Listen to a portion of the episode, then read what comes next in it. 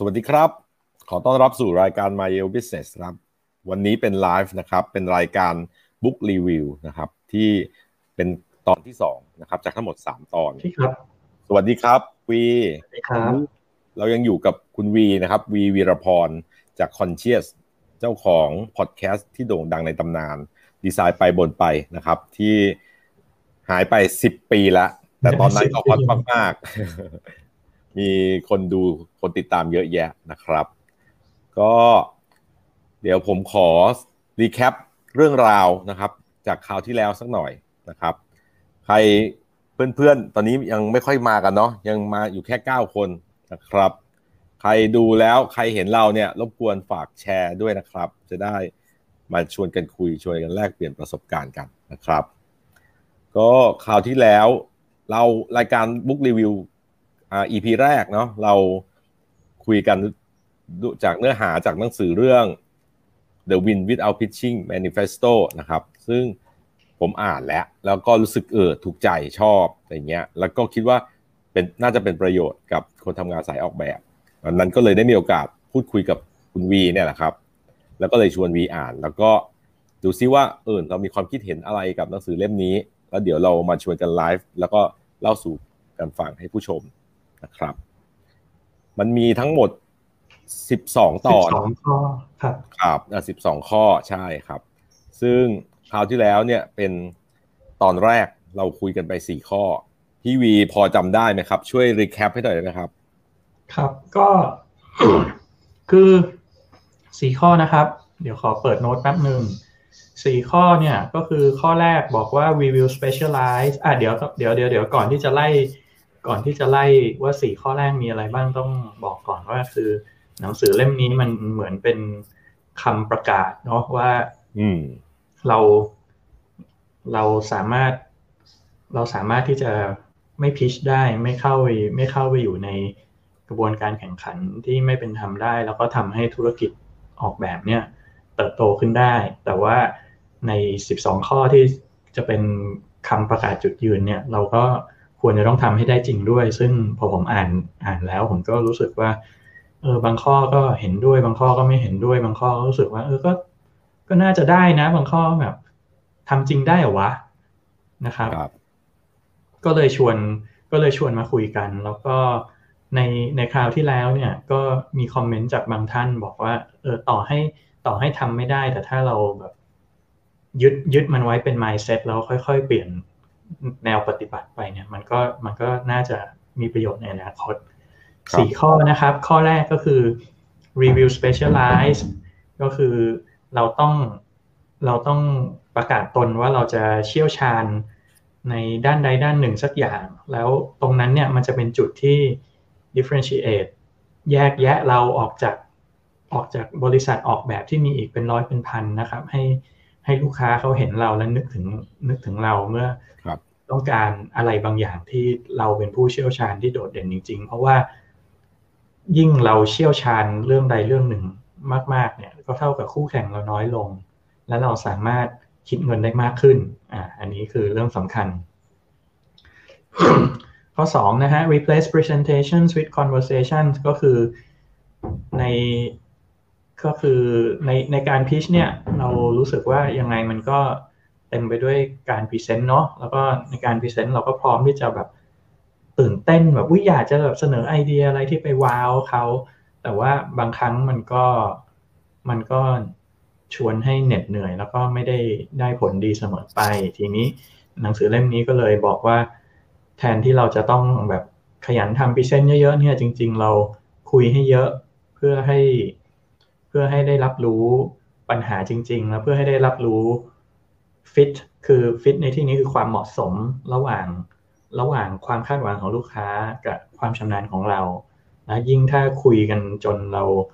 จนเรารู้ว่าไอ้สิ่งที่เรา position ตัวเองไว้กับความต้องการของลูกค้ามันมันตรงกันแล้วเราพูดคุยกันเยอะๆเนี่ยเราก็ไม่ต้องไม่ต้องเสียแรงไปทำ present เพื่อ pitching มากมายนะครับ คล้ายๆกับว่าเขาโทษนะฮะคล้ายๆกับโดยไอเดียของหนังสือเล่มนี้ครับเขาพยายามจะไม่อยากให้เราไปพิชงานกัน แข่งงานกันอืมอืมนั้นเนี่ยการที่ได้พูดคุยกับลูกค้าก่อนเนาะมันก็มีโอกาสที่จะทำให้เราได้ทำความเข้าใจความคิดปัญหาของเขา แล้วก็เราก็อาจจะมีโอกาสได้แลกเปลี่ยนมุมมอง ซึ่งทำให้เราได้เหมือนลูกค้าก็จะมองเราเป็นว่าเออเรารับฟัง หรือเรามองเห็นปัญหาเข้าอกเข้าใจเขา แล้วเราก็อาจจะมีมุมมองหรือมีวิธีคิดอะไรบางอย่างที่ไอ้หมอนนี่มันน่าจะช่วยแก้ปัญหาให้เขาได้ดังนั้นเนี่ยพอเราอะเหมือนกับสถาปนา ความไว้เนื้อเชื่อใจหรือความเชื่ออะไรบางอย่างกับลูกค้าแล้วเนี่ย เราก็จะเหมือนกับกระเถิบตัวออกมาจากบริษัทออกแบบทั้งหลายแหละที่ดูเหมือนกันไปหมด ใช่ไหมฮะ มันก็จะจะไม่ต้องทำให้เขาจ้างเราเลยก็ได้ โดยที่ไม่ต้อง เขาตอนตอนแรกอาจจะเรียกเราเพื่อจะไปแข่งหรือทำความรู้จักเราคุยกับเราเพื่อจีบเราไปแข่ง แต่ตอนหลังเขาก็อาจจะมีสิทธิ์ร่วมงานกับเราเลยก็ได้ ซึ่งอย่างผมเองก็จะมีประสบการณ์แบบนั้นบ่อย ๆ ก็คือเขาจะชวนไปแข่ง แต่คุยไปคุยมาก็เออเขาก็ให้เราทำเลย ก็ไม่ต้องแข่ง แต่ที่ผ่านมามันไม่มีหนังสือไงแต่ที่ผ่านมามันไม่มีหนังสือพอมีหนังสืออะรู้สึกเออเว้ยกูมาถูกทางแล้วเว้ยอะไรเงี้ยเราก็ทำแบบ มัวมัวซัวๆของเราไปเออแล้วก็ที่เคยเล่าให้วีฟังว่าเราเราไม่ค่อยมั่นใจหรอกว่าเราเลือกทางที่ถูกนะครับอืมอ่า แล้วก็มาข้อสามครับก็คือ we will diagnose before we prescribe ก็คือเขาอยากเปรียบเทียบเราเหมือนอาชีพแพทย์หรือนักกฎหมายนะครับ ที่เปรียบเหมือนคุณหมอก็คือว่า ก็คือว่าคุณหมอเนี่ยจะไม่จ่ายยาก่อนวินิจฉัย ดังนั้นพวกเราก็ไม่ควรจะ ไม่ควรจะนำเสนอไอเดียหรือนำเสนอทางออกอะไรไปบางอย่างก่อนที่ก่อนที่จะได้พูดคุยว่าแบบเขาต้องการอะไรและสิ่งที่สิ่งที่เป็นสิ่งที่เป็นอาการป่วยของเขาอาการป่วยทางธุรกิจแล้วกันผมใช้คำนี้เนาะมันมันคืออะไรนะครับก็ก็ผมรู้สึกว่า ข้อเนี้ยข้อเนี้ยน่าสนใจตรงที่ว่าถ้าเกิดถ้าเกิดว่าเราสามารถค่อยๆขยับ ฐานะของนักออกแบบมาให้เป็นมาให้เป็นคอนซัลแทนได้ โดยที่อันนี้มันจะเป็นการออกมาจากภาพเดิมๆของในอุตสาหกรรมนี้ที่คนทั่วไปมองกันว่าเป็นการรับจ้างทำของเนาะะเราก็จะเราก็จะอยู่ในสถานะที่ว่าไม่ต้องไม่ต้องรีบทำอะไรให้เขาไปก่อนที่เราจะแบบนั่งคุยวินิจฉัยอาการจริงๆจนแบบรู้สึกว่าเฮ้ยเนี่ยจริง ๆ ธุรกิจคุณต้องการแบบนี้ ครับคุณคุณไม่ได้ต้องการโบชัวคุณไม่ได้ต้องการ คุณไม่ได้ต้องการทำแคตตาล็อกเพิ่มนะ ครับ ก่อนที่ก่อนที่เราจะก่อนที่เราจะทำอะไรไปตามที่เขาบอกเฮ้ยสมมุติเข้ามาแบบเออทำโบชัวให้หน่อยอย่างเงี้ยอืมแต่จริงๆคือเราควรวินิจฉัยอาการเขาก่อนว่าเอ๊ะทำไมเขาทำไมคุณถึงบอกว่าคุณอยากได้โบชัวอะจริง ๆ จริง ๆ ปัญหาของคุณคืออะไรกันแน่ แล้ว ดังนั้นจริง ๆธุรกิจของคุณต้องการอะไร แล้วเรา แล้วเราสามารถทำอะไรได้บ้าง ซึ่งอันนี้มันก็จะมันก็จะย้อนกลับมา มันก็มันก็รีเฟกจากข้อสองเหมือนกันนะว่าคุยคุยกันให้เยอะๆก่อนครับ แล้วเสร็จปุ๊บพอเรารู้ว่าปัญหาของเขาเป็นอะไรแล้ว มันก็จะรู้เองว่านี่คือสิ่งที่แบบเรารักษาเขาได้หรือเปล่า หรือเราเราจำเป็นกับเขาเปล่า เพราะว่าการแข่งอะมันก็คือการที่ลูกค้าเขาวินิจฉัยโรคตัวเองเนาะ ว่าเขาต้องการโจทย์คืออันนี้อันนี้อันนี้แล้วก็ให้โจทย์มา แล้วก็อาจจะมี paper ว่าเขาคือใครกลุ่มเป้าหมายคือใครนู่นนั่นนี่อะไรต่าง มันก็อยู่ภายใต้ landscape ที่เขาก็เหมือนคนไข้วิเคราะห์ อาการป่วยของตัวเอง แล้วคิดว่ามาเรียกหมอหลาย ๆ คน แล้วก็จะจ่ายยาให้เพื่อรักษาอาการนี้ใช่ไหมครับแต่นั้นเนี่ยเขาก็จะเอ่อให้มุมมองว่าบ่อยครั้งเลยเนี่ยที่บรีฟอะมันผิดก็เหมือนคนไข้เนี่ยอาจจะรู้สึกว่าตัวเองต้องการสิ่งนี้ เหมือนหมอแล้วหมอก็จะวิเคราะห์วิเคราะห์ตรวจหลาย ๆ อย่าง เช็คข้อมูลจากหลาย ๆ ด้าน แล้วก็มาพบว่าจริง ๆ แล้วไอเนี้ยมันเป็นแค่ปลายทาง ซึ่งมันอาจจะเป็นสาเหตุมาจากอะไรก็ไม่รู้อีกหลาย ๆ อย่าง ซึ่งมันอาจจะต้องทำไปพร้อม ๆ กัน ดังนั้นเนี่ยการที่เขามาพร้อมบรีฟเพื่อให้เราแข่งงานจากโจทย์สำเร็จรูปเนี่ย ถึงแม้ว่าเราทำออกมาดีหรือไม่ดียังไงเนี่ย ถ้ามันไม่ได้ไปแก้เพนพอยที่เขาต้องการเบื้องหลังสิ่งเหล่านี้ไปให้ได้เนี่ย มันก็ไม่ได้แก้ปัญหาให้เขาได้งั้นเนี่ยเขาก็จะมองว่าเออทำโบชัวเพิ่มใหม่อันนึงยอดขายเขาก็ไม่เห็นจะดีขึ้นหรืออะไรยังไง ในขณะที่ถ้าเราเข้าใจจริง ๆ ว่า เออ ปัญหาของเขามันคืออะไรนะสมมุตินะครับ หรือโบชัวมันอาจจะเป็นแค่ส่วนหนึ่งอาจจะต้องการโซเชียลมีเดียที่มากขึ้น เพราะว่าคน move จากการเข้ามาที่บริษัทเพื่อมาหยิบโบชัวอ่าน แต่ว่าเขาต้องการข้อมูลออนไลน์มากขึ้นอะไรเงี้ย คือถ้าเราเข้าใจสถานการณ์เขาดี เรานำเสนอทางออก ยอดขายเขาขึ้นเนี่ยเขาก็จะเห็นว่าเราอะมีผลโดยตรงกับความเป็นไปของธุรกิจเขา เราก็จะชิฟจากการเป็นคนรับจ้างทำของแบบที่วีบอก ว่ารับจ้างทำโบชัวเป็นแบบเหมือนกับ business consultant นะครับก็คือเราสามารถให้คำแนะนำให้มุมมอง แล้วก็หาโซลูชันให้ธุรกิจเขาเติบโตอย่างที่เขาตั้งเป้าไว้ได้อะไรเงี้ยครับ ครับอ่าแล้วก็ข้อสี่ข้อสุดท้ายที่เราคุยกัน ในคราวที่แล้วนะครับ we will we will rethink what it means to sell อันนี้คือเขาเปรียบเทียบว่าท้ายที่สุดแล้วในการตัดสินใจซื้อขายเนี่ยไอเราเรา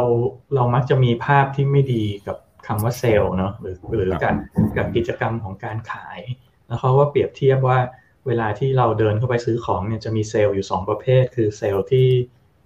เซลล์ที่ตั้งใจจะทำยอดให้ได้ แล้วก็จะ ตามตามกดดันตามพยายามที่จะโน้มน้าวเรากับเซลล์อีกประเภทหนึ่งก็คือคนที่คอยคอย facilitate คอยคอยอำนวยความสะดวก คอยเช็คความต้องการ แล้วก็คอยเช็คความต้องการ แล้วก็ inspire ให้เขาให้เขาเห็นมองเห็นความเป็นไปได้ แล้วหลังจากนั้นก็สร้างความมั่นใจให้ให้เกิดเจตนาการเจตนาการซื้อขายนั้น แล้วก็คอยดูแลความสัมพันธ์ ความสัมพันธ์และความรู้สึกไปหลังจากที่เกิดการซื้อขายแล้ว ดังนั้นอันนี้ผมคิดว่ามันมันใช่ตรงที่ว่าไอ้คำว่าการขายของเราในฐานะดีไซเนอร์หรือในฐานะบริษัทออกแบบมันมันไม่ได้จบตรงที่แบบเขาบอกว่าว่าอยากได้อะไรแล้วเราก็แบบเสนอเสนอเสนอเสนอนี่ไงนี่ไงเอาอันนี้ไปใช้สิอะไรเงี้ยแล้วก็เสร็จปุ๊บก็จบไปเนาะแต่ว่ามันเป็นมันเป็นการค่อยๆค่อยๆ ให้เขารู้ว่า เอออ๋อ ปัญหาแบบนี้ความต้องการแบบนี้ ดังนั้นคุณลองอันนี้ไหมเทียบอันนี้ไหมจนจนกระทั่งเขาเริ่มชัดเจนในชัดเจนในความต้องการของเขาเอง แล้วก็พอเรา deliver งานเสร็จแล้ว เราก็อยู่ร่วมในกระบวนการที่จะที่จะวัดผลที่จะคอยติดตามต่อไปนะฮะแล้วก็คือทั้งหมดเนี้ยผมรู้สึกว่าเขาการที่เขาเปรียบเทียบเรากับเซลล์กับเซลล์คนที่สองเนี่ย มันเอาเข้าจริง ๆ แล้ว มันก็ไม่ว่าไม่ว่ามันจะเป็นการการพยายามขายของหรือ หรือขายบริการหรือในที่นี้ผมเริ่มรู้สึกว่าหนังสือเล่มนี้ทำให้ผมคิดว่าหน้าที่ของบริษัทออกแบบมันไม่ใช่การขายบริการแล้วอะมันคือการบริหารบริหารความสัมพันธ์อันดีที่ทำให้เกิดการการแลกเปลี่ยนระหว่างความต้องการกับกับความเชี่ยวชาญ ครับเราให้ความสัมพันธ์เนี้ยมัน มันเกิดขึ้นต่อเนื่องงอกงามไปเรื่อยๆประมาณนี้ถ้ามาพูดในกระบวนการ pitching อะครับ ก็คือการแข่งงานเนี่ย ลูกค้าเขาก็จะนั่งเป็นเหมือนกับ committee นะคณะกรรมการประกวดนางงามอะไรเงี้ย แล้วบริษัทก็จะเวียนหน้ากันเข้ามาเพื่อ present หรือเรียกว่าขายไอการขายเนี่ย มันก็จะพยายามจะโน้มน้าว พยายามจะยัดเยียด พยายามจะบลัฟนู่นบลัฟนี่อวดอ้างสรรพคุณหรืออะไรต่างๆ อะไรอย่างเงี้ย ซึ่งเนี้ยมันมีลักษณะคล้ายเซลแมนที่แบบมาพูดสเปคพูดอะไรเต็มไปหมดเลยอะ เพื่อแบบว่าโอ้ยมันทำสินค้ามันดีอย่างงู้นดีอย่างนั้นดีอย่างนี้อะไรอย่างเงี้ย แต่ในขณะที่การที่เราไม่ได้ไปพิชงานแบบนั้นอะการที่เราเริ่มด้วย conversation แล้วเราพูดคุยปัญหา มันจะคล้ายๆแบบที่วีบอกอะว่าเหมือน เหมือนถ้าเปรียบเทียบเซลล์แบบคนที่มาขายอะไรอะประกันหรือขายสินเชื่อตามห้างเนาะที่เขาเดินแหกเข้ามาแล้วพี่คันมีเวลาแป๊บนึงไหมอะไรเงี้ยคือเราก็จะแบบเอ้ยไม่ไม่กลัวอะไรเงี้ยแบบรู้ว่าคือเขาจะมาขายเราก็จะจิตวิทยาเราก็จะแบบต่อต้าน แต่ในขณะที่แบบเหมือนเดินโฮมโปรหรือเมื่ออะไรเงี้ยพวกเครื่องไฟฟ้าบางครั้งเราไปเพราะเรารู้อยู่แล้วว่าเราจะซื้ออะไรราคาประมาณนี้อะไรเงี้ย แล้วก็มีไอ้คนที่มันมายืนนิ่งๆอยู่ข้างๆเนี่ย แล้วก็ถามบ้านเรา พี่ดู Netflix หรือเปล่า อะไรอย่างเงี้ย ดูกี่คนอะไรต่างไปไปมามางานงอกครับ จากจะดูสเปคทีวีเล็ก ๆ ให้มันเหมาะอะไรเงี้ย แบบโห เจอสมาร์ททีวีแถมมีแอปเอิบลงได้อะไรแบบสารพัดอะนึกออกปะคือไอ้คนแบบเนี้ยเขาไม่ได้ขายอะไรเราเลย แต่เขาถามความต้องการของเรา หรือเขาชวนคุยแบบเออไอ้แบบรุ่นนี้มันดีตรงนั้นตรงนี้อะไรเงี้ยคือมันไม่ได้ยัดเยียดหรือมันไม่ได้แบบคุกคามเรามากเท่าคนกลุ่มแรกอะเนาะพี่ว่ามันมันอาการคล้ายๆกันแบบนี้ ผมชอบการเปรียบเทียบแบบนี้ของพี่สยามนะ แต่ว่าแบบคือผมรู้สึกว่าถ้าเราถ้าเราเข้าไปอยู่ในกระบวนการพิชแล้วเนี่ย โอกาสที่เราจะเป็นเซลแมนคนที่สองมันยาก ใช่ เขาถึงบอกไงว่าการแบบวิดเอาพิชชิ่งเนี่ยก็คือ เราต้องสถาปนาความเป็นแบบผู้เชี่ยวชาญ ตั้งแต่ conversation แรกให้ได้ แล้วมันก็จะตัดขั้นตอนการ pitch ออกไปอืมแต่ว่าอันเนี้ยวิธีที่เขาเล่าอะเขาพยายามจะ parallel ไปกับคุณสมบัติที่เราควรจะเป็นกับกระบวนการที่มัน pitch เนี่ยว่าเราต้อง perform แบบนี้นะ เราต้องเหมือนเหมือนนักแสดงแล้วให้ลูกค้านั่งกอดอกอยู่อีกฝั่งหนึ่งแล้วคอยพยักหน้าหรือแบบส่ายหน้าอะไรเงี้ย แล้วเขาก็จะชอบเปรียบเทียบว่า แม้เราจะชนะเราก็เจ็บ อืม แล้วแล้วเดี๋ยวนี้มันยากขึ้นด้วยนะพี่ เพราะบางทีพอพอ present ออนไลน์แล้วบางทีลูกค้าไม่เปิดกล้องไงพอลูกค้าไม่เปิดกล้องแล้วเราไม่รู้ด้วยว่าที่เขานั่งฟังอยู่เขามีสีหน้ายังไงแบบเมื่อก่อนยังพอจะยังพอจะอ่าน body language ได้ยังเห็นว่าเออคนนี้เลิกคิ้ว คนนี้ยิ้มคนนี้หันไปเล่นมือถือแล้วอะไรเงี้ยตอนนี้พอแบบเป็นหน้าจอที่บางทีพอลูกค้า พอลูกค้าปิดปิดจอกันหมดเราก็แบบเอ้ยเราพูดไปแล้วมีเดทแอนนิดหนึ่งนี่เขา เขาเชื่อเราหรือยังวะครับอ่าตอนนี้เรามีคนดูไลฟ์เราใน Facebook 19 คนใน YouTube 5 คน วันนี้น่ารักกว่าคราวที่แล้วคราวที่แล้วก็ดูอุ่นหนาฝาข้าง คนที่ดูอยู่ผมรบกวนช่วยแชร์หน่อยนะครับ หรือช่วยส่งคอมเมนต์อะไรกันมาบ้าง ไม่ให้เราสองคนเหงามากนะครับว่าดูแล้วคิดยังไง เดี๋ยวผมก่อนจะขึ้นตอนใหม่เนาะเดี๋ยวรอคนเยอะอีกหน่อย ผมอยากจะเล่าเรื่องเราอย่างผมเองเนี่ย ผ่านประสบการณ์การแข่งมาหลายปี เจอลูกค้าหลายประเภท แล้วก็คิดว่าประสบการณ์หลาย ๆ อย่าง ที่ผมเจอหลาย ๆ คนอาจไม่เคยเจอ ก็เลยอยากจะแชร์ให้ฟังว่าทำไมผมถึงไม่ค่อยชอบวิธีการนี้นะครับ อย่างที่บริษัทเนี่ย เราเคยได้รับโทรศัพท์ จากลูกค้าใหญ่ ๆ โตด้วยวัตถุประสงค์หรือน้ำเสียงที่แบบว่า เราอยากจะชนะไหมงานเนี้ยเราอยากได้งานหรือเปล่าอะไรเงี้ย ถ้าเกิดว่าเราได้งานแล้ว เขาจะได้อะไรอะไรเงี้ย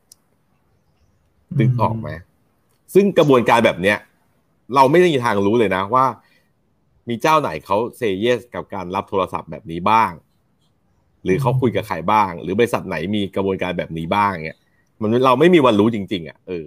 แล้วแล้วมันเป็นการล่อซื้อได้ไหมพี่แบบสมมุติว่าเอ้ยจริง ๆ แล้วองค์กรนี้เขาต่อต้านการใต้โต๊ะและอะไรทั้งปวงแล้วแบบ แล้วเขาแกล้งมาเป็นล่อซื้ออะแต่เกิดเราไม่รู้ไงแต่เราก็คือเราก็ไม่คุยเราก็บอกเออเราเราไม่ค่อยเราทำไม่เป็นแบบนี้อะไรเงี้ยเราคุยไม่เป็นเราคิดไม่เป็นอะไรเงี้ยเออเราเราก็จะหลีกเลี่ยงที่จะไม่คุยเรื่องพวกนี้ นี่คือเรื่องหนึ่งที่เรารู้สึก question มากว่า เราจะรู้ได้ไงว่าในกระบวนการที่เราเข้าไปมีส่วนร่วมอะมันสะอาดโปร่งใส นอกเหนือจากอะไรที่มันเป็นแบบที่เราเข้าใจไปแล้วหลังจากที่เราคุยกันตอนที่แล้วเนะว่า เกณฑ์ในการตัดสินที่มันสวิงไปสวิงมาด้วย ถึงแม้ว่ามันจะไม่มีเรื่องทุจริตเลยอะแต่ว่าเจอราคาถูกกว่าครึ่งหนึ่งอะจากที่เดิมก็เคยคุยว่าไอเดียดีคอนเซปต์ตอบโจทย์อะไรก็มันก็ไม่เป็นจริงแล้ว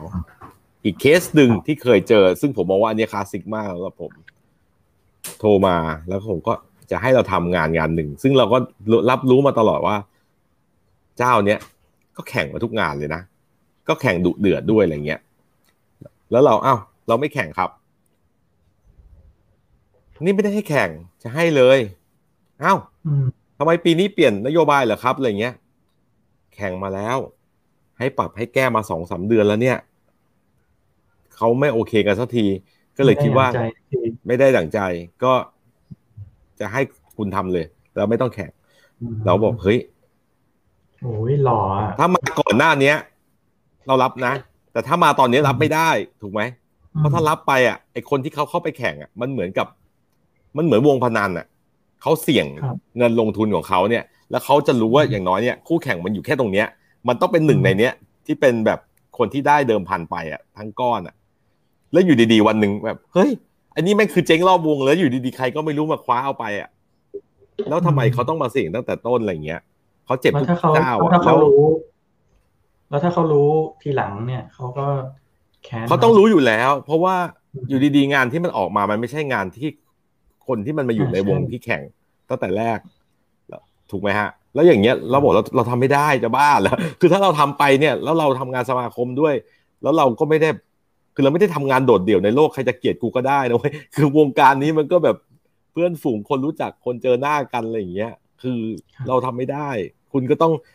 ไปคุยกับเขามาตั้งแต่ต้น แล้วมันอาจจะเป็นบทเรียนกับคุณว่า ถ้าคุณคิดว่าเจ้าไหนที่เขามีคุณสมบัติที่จะทำได้ เหมือนคุณที่ตัดสินใจโทรมาหาผมอะ คุณก็ควรจะให้เจ้าที่คิดว่าคุณไว้ใจทำไปเลย ไม่ต้องแข่งอย่างเงี้ย เพราะว่ามันไม่ได้การันตีผลลัพธ์ ที่คุณอยากได้แบบที่คุณเชื่อว่ามีมาให้เลือกหลาย ๆ แบบแล้ว คุณจะต้องใช้งานได้สักแบบ มีคอมเมนต์จากทางบ้านแล้วครับ มีคอมเมนต์จากทางบ้านนะฮะคุณปิยพงศ์ภูมิจิตถามว่าพี่สยามเจอบ่อยแค่ไหนครับ โทรลึกลับแบบนี้แล้วคนโทรคือระดับบริหารหรือไบเออร์ครับ อันนี้พี่ไม่ได้เจอเอง แต่ว่าตอนอยู่พรอพกันด้าเจ้านายพี่เจอแล้วเขามาบอก อืมเขาเป็นเหมือนกับเป็นแบบพี่เอ็มดีอะฮะแล้วก็เท่าที่ทราบเนี่ย ก็เป็นคนที่เป็นระดับ ตัดสินใจได้ ระดับแบบหัวหน้าผู้บริหารแผนกหรืออะไรอย่างเงี้ย แต่มันเป็นองค์กรแบบที่เรารู้อยู่แล้วแหละว่า ถ้า ถ้ามีเรื่องแบบนี้เราไม่ได้แปลกใจอะเออหน่วยงานหรือชื่อบริษัทหรืออะไรต่าง ๆ อะไรเงี้ยเออเราก็เลยรู้สึกแบบ ก็เป็นไปได้อะ อืมแล้วก็ไม่บ่อยไม่บ่อย เพราะว่า เราว่าคนที่จะกล้าพูดอะ ก็ต้องรู้บุคลิกนิสัยใจคอหรือสนิทระดับหนึ่งถูกไหมเขาคงไม่กล้า offer อะไรแบบสุ่มสี่สุ่มห้าเออเรื่องพวกนี้มันไม่ใช่เรื่องที่น่าภูมิใจจะมาขอกันง่ายๆเลยเนี่ย เราก็เลยคิดว่าเออแล้วแล้วบุคลิกเราอาจจะค่อนข้างชัดเจนว่าเราแบบ ไม่ไม่ค่อยเห็นด้วยแล้วเราค่อนข้างตรงไปตรงมาอะไรอย่างเงี้ยเออเราว่ามันก็คงไม่ friendly ที่เขาจะคิดว่าเราจะอยากจะร่วมร่วมงานกับเขาในรูปแบบนี้ครับ ครับ มีคอมเมนต์จากทางบ้านจากคุณรุ่งโรจน์นะครับเท่าที่ตามฟังนักออกแบบชาวต่างชาติหลายคนก็วาง position ตัวเองเป็น partner หรือ consultant มากกว่าแค่นักออกแบบตามโจทย์ครับ อ่า นั่นแหละถูกต้องเลยครับเราต้องเราต้องทำให้มาตรฐานของประเทศเราไปถึงตรงนั้นได้เช่นกัน เนาะบางครั้งนะฮะขอโทษเดี๋ยวขอขอบคุณครับ คุณรุ่งโรจน์สำหรับบริษัทชั้นนำของโลกเนี่ยเขาก็จะเป็นแบบ partner หรือเป็น consultantเป็นผู้เชี่ยวชาญทั้งสิ้นนะเนาะหลายหลายครั้งเนี่ย ผมเคยฟังสัมภาษณ์ของทาง Chermayeff and อะไร partner ที่เขาดีไซน์ไอ้ตัวเนี่ยครับ NBC นกยูงอะอืมกลัวอ่านชื่อผิดไอซ์แมนหรืออะไร ที่มันเป็นสองสาม partner ครับทำโอลิมปิกทำเลยอะเขาขายงานลูกค้าก็มีหกเดือนไม่ผ่านนะ แต่เขาไม่เปลี่ยนแบบนะ เขาก็บอกว่าแบบเขาเขาต้องหาวิธีขายไปเรื่อยๆจนตอนหลังเขาอธิบายโลโก้ที่มาที่ไปเนี่ยด้วยแอนิเมชัน แล้วลูกค้าก็ซื้อตบมือจบ แต่ว่าตอนแรกเนี่ยเป็นลูกค้าแบบไม่ซื้อ แต่คือเขาลูกค้าก็พยายามจะมาแบบเอารูปนั้นเอารูปนี้ไหมอะไรเงี้ยด้วยสไตล์ลูกค้าที่แบบอยากให้มีรูปสวยๆหรืออะไรเงี้ยคือเขารู้สึกว่าอีโก้ไม่ใช่หมายความว่าเขายึดมั่นว่าตัวเขาถูกหรือเขาเก่งนะแต่เขาทำการบ้านมาหมดแล้ว แล้วเขารู้แล้วว่าลูกค้าเนี่ยเขาก็อาจจะมองในมุมที่ subjective มากๆ แล้วก็มองว่าโลโก้ที่ดีเนี่ยมันไม่ใช่ love at first sight หมายความว่ามันต้องผ่านการเวลาพอสมควร แล้วก็ผ่านการเหมือนโลโก้ที่เราเห็นหลาย ๆ อันที่เราก็ไม่ได้ชอบตอนแรกอะแต่ว่าพอมันอยู่ในบริบทในการใช้งานจริง ๆอะแล้วเรารู้สึกว่าเออว่ะมันมันไม่มีโลโก้ที่ มันไม่ได้ตัดสินกันที่โลโก้ที่ชอบเนาะมันตัดสินโลโก้ที่ใช่อะที่มันเวิร์กอะไรเงี้ยเออดังนั้นเนี่ยบางครั้งลูกค้าอาจจะชอบตัดสินที่ความชอบไงในขณะที่นักออกแบบอาจจะมองที่ในมิติที่ แวดล้อมมากกว่านั้น ซึ่งอันเนี้ยผมมองว่าจริงๆหลังๆผมพยายามหลีกเลี่ยงอ่าขอโทษครับ หลังๆผมพยายามหลีกเลี่ยง หลีกเลี่ยงการถามว่าชอบอันไหนอะแต่แต่พยายามจะเคลียร์บทสนทนาไปทางว่าเออคุณคิดว่าอันไหนเหมาะกับเหมาะกับองค์กรคุณที่สุด หรือแบบเออคุณคิดว่าคุณคิดว่าภาพลักษณ์ที่คุณพยายามจะพยายามจะเปลี่ยนไปในอนาคตข้างหน้าเนี่ย มันเหมาะกับมันเหมาะกับตัวเลือกไหนที่เรากำลังที่เรากำลังเลือกกันอยู่นะฮะครับ ครับ ใช่ ขอบคุณนะครับสำหรับคำถามหรือคอมเมนต์กัน ช่วยแชร์ด้วยนะฮะ ขอบคุณครับอ่าเรามาบูฟไปคำตอบไปข้อห้ากันไหมครับ อ่าครับ อ่า เราเริ่มเราเริ่มข้อห้ากันเลยแล้วกันนะครับ ข้อห้าเนี่ยเขาบอกว่า we will do with words what we used to do with paper ซึ่งอันนี้ถ้าถ้าถ้าแปลถ้าแปลตามรูปคำเลยเนี่ยก็อาจจะ ทำให้งงว่าเอ๊ะทำไมฉันต้องทำอะไรกับคำพูดให้เป็นเหมือนที่เคยทำกับกระดาษเหรอแต่ว่าจริง ๆ คือใจใจความใจความของบทนี้เนี่ยมันคือพูดเรื่องพูดเรื่องการทำสัญญาและการทำ proposal ต่างๆ คือเขามองว่าเวลาที่เวลาที่นักออกแบบเจอแบบ request for proposal หรือเจอกระบวนการแบบให้ให้ทำ proposal ไปเนี่ยเราก็มักจะเราก็มักจะลงทุนทั้ง ทั้งแรงและเวลาเนาะเข้าไปกว่าจะกว่าจะกว่าจะทำ proposal ไปเสร็จแล้ว proposal มันก็เหมือนมันก็มันก็จะพาเรากลับไปในกระบวนการที่ที่ทางฝั่งลูกค้าเขามีอำนาจมากมายที่จะแบบค่อยๆพลิกอ่านเปเปอร์ของเราเปรียบเทียบ แล้วก็แล้วก็เปรียบเทียบอันนี้กับอันนี้กับอันนี้ไปไปเรื่อยๆ ซึ่งจริง ๆ เนี่ยก่อนที่เราจะก่อนที่เราจะทำเสียแรงทำ proposal ไปเนี่ยเรา เราสามารถจะเปลี่ยนมันจะย้อนกลับไปตรงข้อแรก ๆ อีกแล้วคือ เราพูดคุยกันพูดคุยกันให้เยอะ แล้วก็แล้วก็แบบพยายามหาข้อตกลงกันให้ให้ชัดเจนก่อนที่ก่อนที่จะทำสัญญาผูกมัดอะไรไป โดยที่ไม่ต้องแบบไปไปเสียแรงเสียเวลาทำ proposal นะฮะเพราะว่าตอนนี้เนี่ยคือไอ้เขาในหนังสือเขาเออเดี๋ยวเดี๋ยวเดี๋ยวเดี๋ยวก่อนอื่นคือ ผมต้องบอกก่อนว่ามีมีคอมเมนต์จากท่านผู้ชมท่านหนึ่งบอกว่าอยากให้แยกให้ชัดเจนระหว่าง part ว่าหนังสือเขาว่าอะไร แล้วก็เป็น part ประสบการณ์เนาะซึ่งความคิดเห็นผมนี่แหละจะเป็นคนไล่ให้ฟังคร่าวๆว่าในในบทนี้หนังสือเขาว่าอะไรบ้าง แล้วก็พี่สยามก็จะเติมการตีความของพี่สยามแล้วหลังจากนั้นก็จะเป็นประสบการณ์นะฮะครับต่อนะครับก็คือเขาบอกว่าไอ้คุณค่าคุณค่าของงานเนี่ยมัน คุณค่าของงานมันก็คือคุณภาพของงานกับราคา ซึ่งคุณภาพของงานมันเป็นเรื่องที่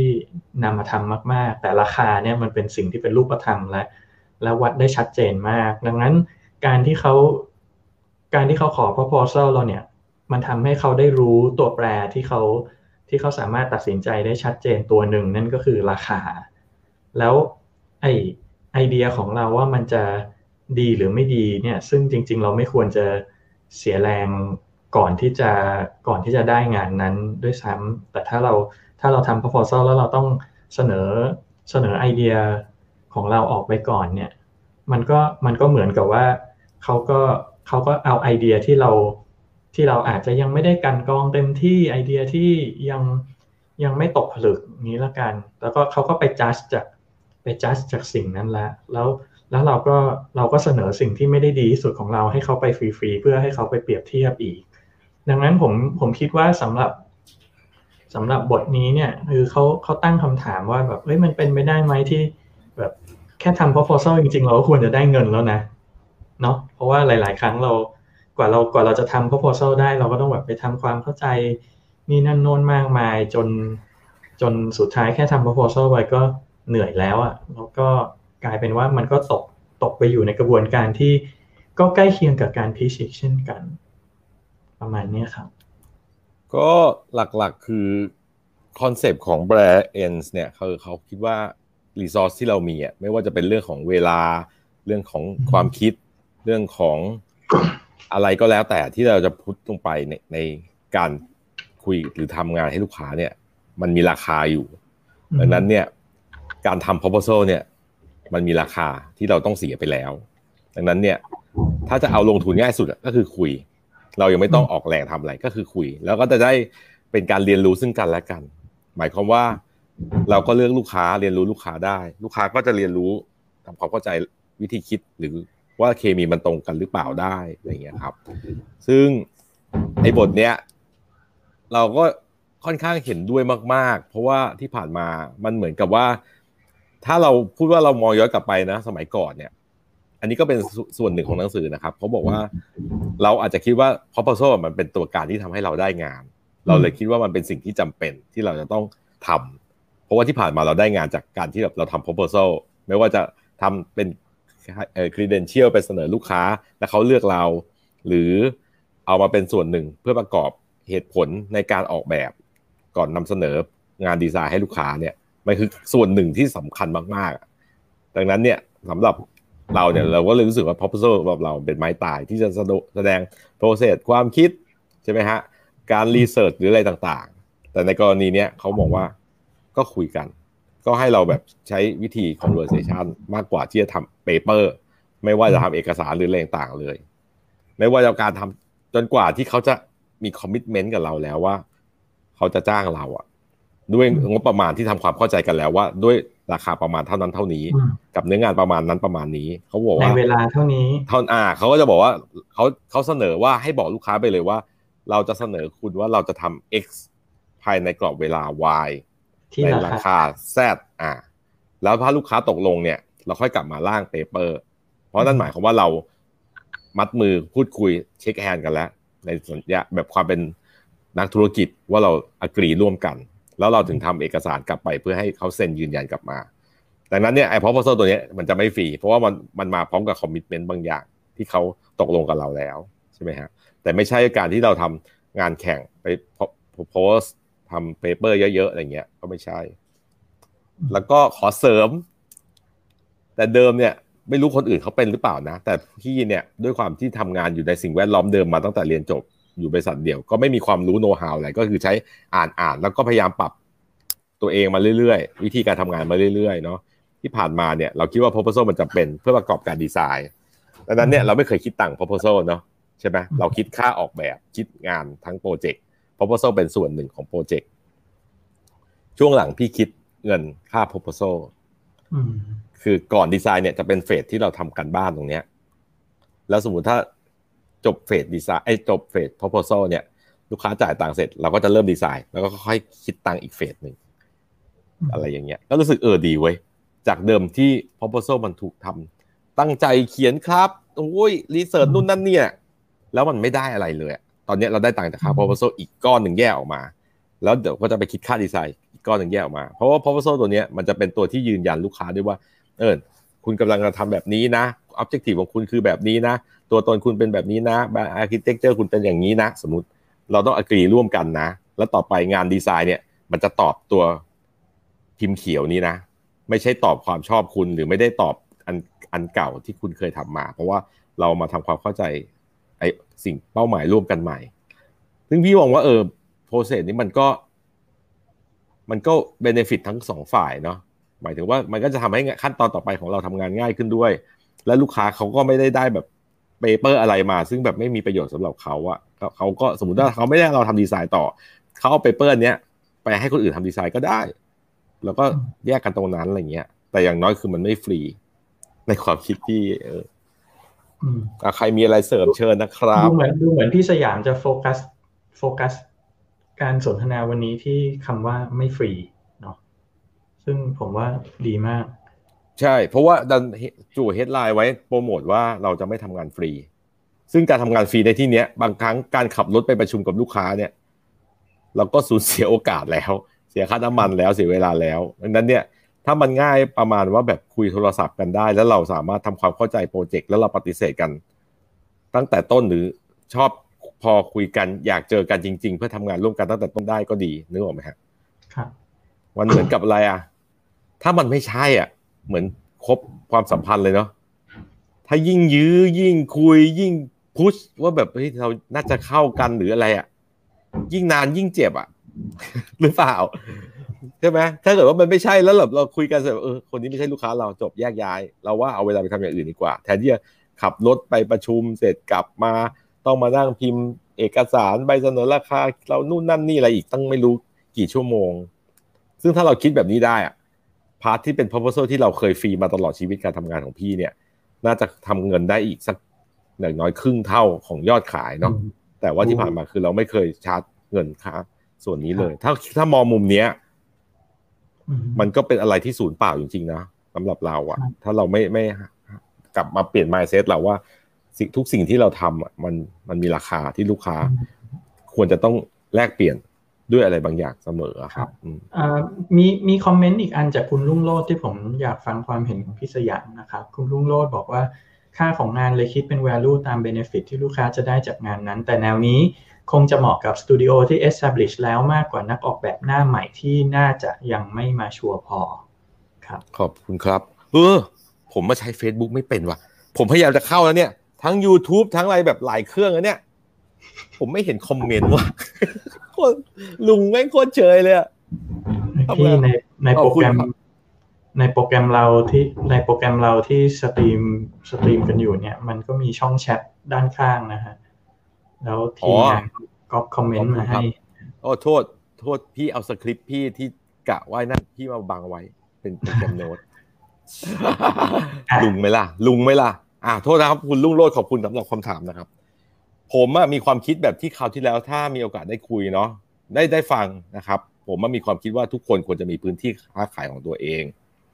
หมายความว่า อย่างที่บริษัททุกคนอะ ก่อนจะมีชื่อเสียงอะก็ต้อง no name มาก่อน ต้องไม่มี portfolio มาก่อน ต้องเริ่มทำความเข้าใจกับตลาด หรือว่าเริ่มสร้าง portfolio ให้เป็นที่รู้จักกับลูกค้ามาก่อนเหมือนกันนะครับ ซึ่งโดยไอเดียแล้วครับ ผมว่าช่วงต้นของการทำงานเนี่ย จะคิดแบบนี้ไม่ได้ มันต้องแบบ say yes แทบจะสำหรับทุกอย่าง หรือแบบอากงอาม่าเพื่อนฝูงอาอีอาซอมาขอให้ช่วยออกแบบอะไรฟรีสมมุติอะไรเงี้ย หรือจ่ายเงินเล็ก ๆ น้อยๆเราก็อาจจะต้องทำเต็มที่แล้วก็ทำแบบ full service เพื่อให้เขาทำแล้วประสบความสำเร็จแล้วเราได้ port แต่พอเราได้ port ได้โอกาสแล้วเราก็ค่อยๆ ปรับความคิดเรื่องราคาหรือเรื่องอะไรต่างๆ ขึ้นไปเรื่อยๆเนี่ย วันหนึ่งเราก็จะคิดแบบนี้ได้ครับ มันไม่ได้หมายความว่าคนที่เป็นข้าวมันไก่ปากซอยครับเขาจะเป็นโรงแรมมนเทียนไม่ได้ครับในความคิดผมนะ วันหนึ่งเขาก็ต้องขายแฟรนไชส์ได้ วัน MK S&P มันก็เคยเป็นร้านห้องเดียวริมถนนมาก่อนเหมือนกันทั้งคู่ครับ ใช่ไหมฮะ แต่ตอนนี้เขาเข้ามาหาชนอะผมเลยรู้สึกว่าทุกคนควรจะมีโอกาสจะเติบโตไปตามศักยภาพที่ตัวเองมีครับ ไม่ใช่ว่าแบบ เราเราจะคือไอรายการของผมเนี่ย เพราะว่าเราทำมาผมมาทำมาจะสามสิบปี แล้วเราเรียนรู้กับความเจ็บปวดเนาะแล้วเรารู้สึกว่า landscape มันไม่ค่อยเปลี่ยนเลยอะ่ะก็เลยอยากจะเอาเรื่องนี้มาคุยสำหรับคนที่คิดว่าตัวเองกำลัง stuck กับอะไรบางอย่างอยู่ หรือถ้าผมรู้เรื่องพวกนี้ตั้งแต่ผมเรียนจบเลยเนี่ย แล้วผมค่อนข้างเห็นว่าแบบเออช่วงต้นผมต้องทำ port นะ ช่วงต่อมานะผมจะต้องสร้างความเชี่ยวชาญหรือต้องหาลูกค้าที่แบบว่าเรา เป็น partner กันไปให้ได้เยอะ ๆ เนี่ย เพื่อจะเกิดความมั่นคงหรือเพื่อ control คุณภาพงานอะไรบางอย่างได้เนี่ย ผมว่ามันเออ มันน่าจะทำให้ตอนนี้มันชีวิตความเป็นอยู่กินดีอยู่ดีกว่านี้เยอะครับ แต่นี่เรารู้ช้าไป แต่ก็ถือว่าก็อยากให้น้องๆได้สิ่งที่ดีกว่ารุ่นพี่ครับ เหมือนรุ่นผมเนี่ยพวกพี่ๆรุ่นก่อนเขาก็กรุยทางมาเนาะ เราก็ทำมาหากินง่ายขึ้น ลูกค้าเราก็คุยกับเขาง่ายขึ้น ถ้าเทียบกับคนรุ่นพี่เรา ซึ่งคนรุ่นหลังก็อยากให้เขาแบบเออประสบความสำเร็จมากยิ่งขึ้นไปอีกกว่าคนรุ่นเราอะครับครับผมก็รู้สึกว่าจะเคลียร์เนาะก็กุยทางให้กุยทางให้รุ่นผมมาเยอะแล้วเหมือนกันครับ โอเค งั้นเดี๋ยวเราไปข้อหกเลยนะครับ ข้อหกคือ we will be selective นะครับ อันนี้เนี่ยถ้าให้ผมสรุปนะก็คือคือ คือข้อหกเนี่ยพอผมอ่านแล้วผมรู้สึกว่า โหนี่มันคือสิ่งที่สิ่งที่พี่สยามพูดมาตลอดเลยนี่นาแล้วผมผมเข้าใจเลยว่าที่พี่สยามบอกว่า อ่านเล่มนี้ปุ๊บแล้วรู้สึกรู้สึกว้าวมากเนี่ยมันรู้สึกยังไงเพราะขนาดไม่ใช่ ขนาดไม่ใช่เป็นแนวทางของผมเอง ผมยังตกใจเลยว่ามันตรงกับที่พี่เคยพูดกับผมให้ฟังมาในช่วงหลายปีที่เราได้รู้จักกันนะฮะก็คือ selective เนี้ยเขาบอกว่าเรา แทนที่เราจะหาลูกค้าให้เยอะๆเนี่ยให้หาลูกค้าที่เหมาะสมจริงๆ แล้วมีลูกค้าน้อยรายก็ได้ แต่ขอให้เป็นลูกค้าที่ดี และคำว่าลูกค้าที่ดีในที่นี้ไม่ไม่ได้แปลว่าเป็นลูกค้าที่เขาจ้างเราสม่ำเสมอให้เงินเราเยอะอย่างเดียว แต่เป็นลูกค้าที่เขาค่อยๆ evolve ไปพร้อม ๆ กับเรา จนจนกลายเป็น partner ที่รู้ใจกัน เพราะว่าในจังหวะแรกที่ ตัวลูกค้าเขาจะมาเรียกใช้เราเนี่ย มันมักจะเกิดขึ้นจากความต้องการที่เขามีปัญหาอะไรบางอย่างชัดเจน แล้วรู้สึกว่าต้องการมันมีความเร่งด่วนอะไรบางอย่างที่ต้องการให้ดีไซเนอร์เจ้าเนี้ยมาช่วยมาช่วยแก้ปัญหานั้นได้ แต่ทีนี้พอเราทำพอทำการแก้ปัญหาเร่งด่วน อันนั้นเสร็จปุ๊บเนี่ย บทบาทเราก็อาจจะเฟดไปประมาณหนึ่งหรือว่า แต่ว่าถ้าเกิดว่าถ้าเกิดว่าในในช่วงเวลาที่เรา ทำงานด้วยกันครั้งแรกเนี่ยมันมันฟิตกันดีแล้วมันซิงกันดีเนี่ย มันจะเขาก็จะเขาก็จะคิดถึงเราอีกบ่อยๆ ครับ ไม่ว่าไม่ว่าจะมีปัญหาอะไรก็ตามเขาก็จะเชื่อว่าเจ้าเจ้าเนี่ยต้องเจ้าดีไซเนอร์ทีมเนี้ยต้องต้องช่วยเราได้แน่เลยแล้วแล้วบางครั้งเขาก็จะมามาหาเราพร้อมกับปัญหาที่เขาไม่รู้ว่าเราทำได้หรือเปล่า แต่ว่าแบบมันเปิดความเป็นไปได้ให้เราเติบโตไปพร้อมกับ ตัวลูกค้านะครับรบทีนี้ยิ่งถ้าเรายิ่งถ้าเราเลือกและคัดกรองลูกค้าในลักษณะนี้ได้มากขึ้นแล้วถ้าความระดับความชำนาญของเฉพาะทางของเรามันสูงขึ้นสูงขึ้นเรื่อยๆ แล้วแล้วเราไม่เคลมว่าเราทำได้ทุกอย่างนะ แต่ว่าแต่ว่าเราสามารถพูฟสิ่งที่เราเคลมว่าเราเป็นได้อย่างสม่ำเสมอเนี่ยมันก็ยิ่งทำให้เรามีความ น่าเชื่อถือมากขึ้น แล้วก็ท้ายที่สุดเนี่ยมันก็จะทำให้เรามีอำนาจในการต่อรองในบทสนทนามากขึ้น จนเราสามารถที่จะปฏิเสธงานหรือปฏิเสธลูกค้าได้นะครับครับ ใช่ เพราะว่าอย่างแบรนด์เนี่ยเขาจะพยายามมองให้เรามองความสัมพันธ์ระหว่างเรากับลูกค้าเนี่ยค่อนข้างเท่าเทียม หมายความว่าเราลูกค้าเลือกเราเราเลือกลูกค้านะครับ แล้วถ้าเรามีลูกค้าที่ดีกว่าเนี่ย เราก็พร้อมจะสละลูกค้าที่ดีน้อยกว่าออกไป ถ้าเกิดว่าเรามีกรณีที่เราจะต้องเลือกสมมตินะแต่แล้วก็เขาก็จะไปเน้นที่การโฟกัสอย่างที่บอกคือ แทนที่จะทำเยอะๆทำเขาจะพยายามพูดว่าคนที่ขาย commodity อะหมายถึงดีไซเนอร์ที่แบบเน้นแบบว่าทำราคาได้โอเค คุณภาพโอเค กลางๆ แล้วดูคล้ายๆ กันไปหมดจึงต้องมาแข่งกันเนี่ย คนกลุ่มบริษัทเหล่านี้ ถ้าอยากจะทำเงินเยอะๆเนี่ยก็เหมือนขายก๋วยเตี๋ยวใช่ไหมฮะก็คือต้องขายหลาย ๆ จานสมมติอยากได้รายได้เพิ่มขึ้นสิบเท่า คุณก็ต้องเอาจำนวนชามที่คุณเคยขายได้ แล้วก็คูณสิบไป ซึ่งมันก็เป็นปริมาณงานที่เยอะ แต่ในขณะที่ถ้าเป็นโฟกัสที่ value เนี่ย ก็จะกลายเป็นว่า เราสร้างผลตอบแทนให้ลูกค้าได้เยอะขึ้น หรือเราสามการที่เรา establish ความไว้เนื้อเชื่อใจกับลูกค้าจน ลูกค้าได้ benefit จากงานของเรา เขาขยายใหญ่ขึ้น เขาก็จะมีโปรเจกต์ที่ใหญ่ขึ้นมาให้เราทำมันก็จะกลายว่าลูกค้าเจ้าเดิมนี่แหละ ก็โตขึ้นไปโปรเจกต์ก็ใหญ่ขึ้น หรือมีโปรเจกต์อื่น ๆ ข้างเคียงมากขึ้น แบบที่ออฟฟิศพี่เป็นอยู่อย่างที่เคยเล่าให้วีฟังว่ากูนั่งกุ้มใจอยู่ตั้งหลายปีว่าทำไมออฟฟิศกูลูกค้าน้อยจังวะทำไมคนอื่นเขาโพสต์กันโครมโครมโครมอะไรเงี้ย แต่ว่าเออเราก็งานไม่เคยขาด แล้วเราก็ทำงานกับลูกค้าต่อเนื่องกันแบบ ห้าปีสิบปียี่สิบปี เกือบสามสิบปีก็มี ซึ่งกลายเป็นว่าแบบพอคิดแบบนี้พออ่านเล่มนี้ผมแบบซาบซึ้งลูกค้าน้ำตาไหลเลยนะพูดจริงว่าแบบเฮ้ยเรา เราหาลูกค้าใหม่มันเหนื่อยกว่าทำงานกับลูกค้าเก่าแน่ๆเพราะเรารู้ใจรู้ทางไม่ต้องมานั่งทำความรู้จักกันใหม่มานั่งเดาอะไรกันเลยอะไม่ต้องมานั่งทำหลายๆช้อยส์ให้เลือกอะคือบางครั้งแบบตอนบลิฟเขาอาจจะบลิฟกว้างๆง่าย ๆ แล้วก็แบบปล่อยเลยเชื่อว่า คุณสยามช่วยได้ เดี๋ยวมันจะต้องว้าวแน่นอนอะไรเงี้ยก็คือแบบนี้เลยนะแล้วเราก็ชิบหาย ถ้าเขาคาดหวังขนาดนี้แล้วกูจะทำให้เขาได้ไหมเนี่ยอะไรเงี้ย เราก็ทำให้เราก็ต้องไปรีดเค้นทีมว่าเออเราก็ต้องแบบเฮ้ยลูกค้าเขาแบบเชื่อใจเราขนาดนี้นะ เราแบบจะทำช่วยๆไม่ได้นะ ก็ต้องช่วยกันแบบพยายามทำให้มันดีขึ้นไปอีกดีขึ้นไปอีกอะไรเงี้ยยี่ว่ามันก็ดูเฮลตี้ดีเนาะแล้วมันก็ได้งานดี ผลตอบแทนมันก็ดูสมเหตุสมผลกับที่ลูกค้าเขาคาดหวัง แล้วเขาก็รู้สึกว่าเออเขายอมจ่ายอย่างเงี้ย อ่ามีใครเติมอะไรไหม ตอนนี้เราก็ยังมียอดคนดูไม่ค่อยเยอะเท่าไหร่เหมือนคล้าย ๆ เดิม ตอนนี้ยี่สิบเอ็ดคนกับเจ็ดคน แต่บรรยากาศมันก็เหงาๆแล้ววันนี้สำหรับวีเป็นไงบ้างกับข้อข้อคิดเห็นอันนี้ครับ ของคุณแบร์เอนส์เนี่ยมี selective เนี่ยจริงๆจริง ๆ ตอนนี้ก็ ผมก็เหลือลูกค้ารายหลักอยู่ไม่กี่รายแล้วเหมือนกันครับอืม ก็คิดว่า เออ มันก็มันก็เหนื่อยน้อยกว่า มัน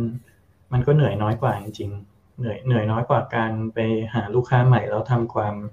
แล้วทำความรู้จักกันใหม่เนาะแต่ว่าบางครั้ง บางครั้งก็แบบสมมุติว่าในช่วงที่ในช่วงที่ลูกค้าเจ้าประจำที่ที่เรามีอยู่แล้วเขาไม่ค่อยมีงานมาให้เราเราก็ เราก็ลุ้นว่าเมื่อไหร่เขาจะกลับมาก็ก็มีก็มีจังหวะหวาดเสียวอยู่บ้างครับ อ๋อพี่มีที่พี่โน้ตไว้เนาะอันนี้เป็นเนื้อหาในหนังสือนะครับเขาบอกว่าแทนที่เราอะจะออกไปหาลูกค้า แบบหวาบแบบเพื่อจะเน้นปริมาณเนี่ยเขาบอกเราต้องเลือกและระบุอย่างชัดเจน ว่าให้คิดว่าเราเนี่ยจะเหมาะกับใครที่สุด เหมือนหาคู่เลยทำสเปคว่า คนที่เราจะมาแมทช์กับเราเนี่ย คุณสมบัติเขาอะไรต่างควรจะประมาณไหน หน่วยงานแบบไหนองค์กรแบบไหนนะที่คิดว่าเราอะน่าจะแบบ สามารถช่วยเขา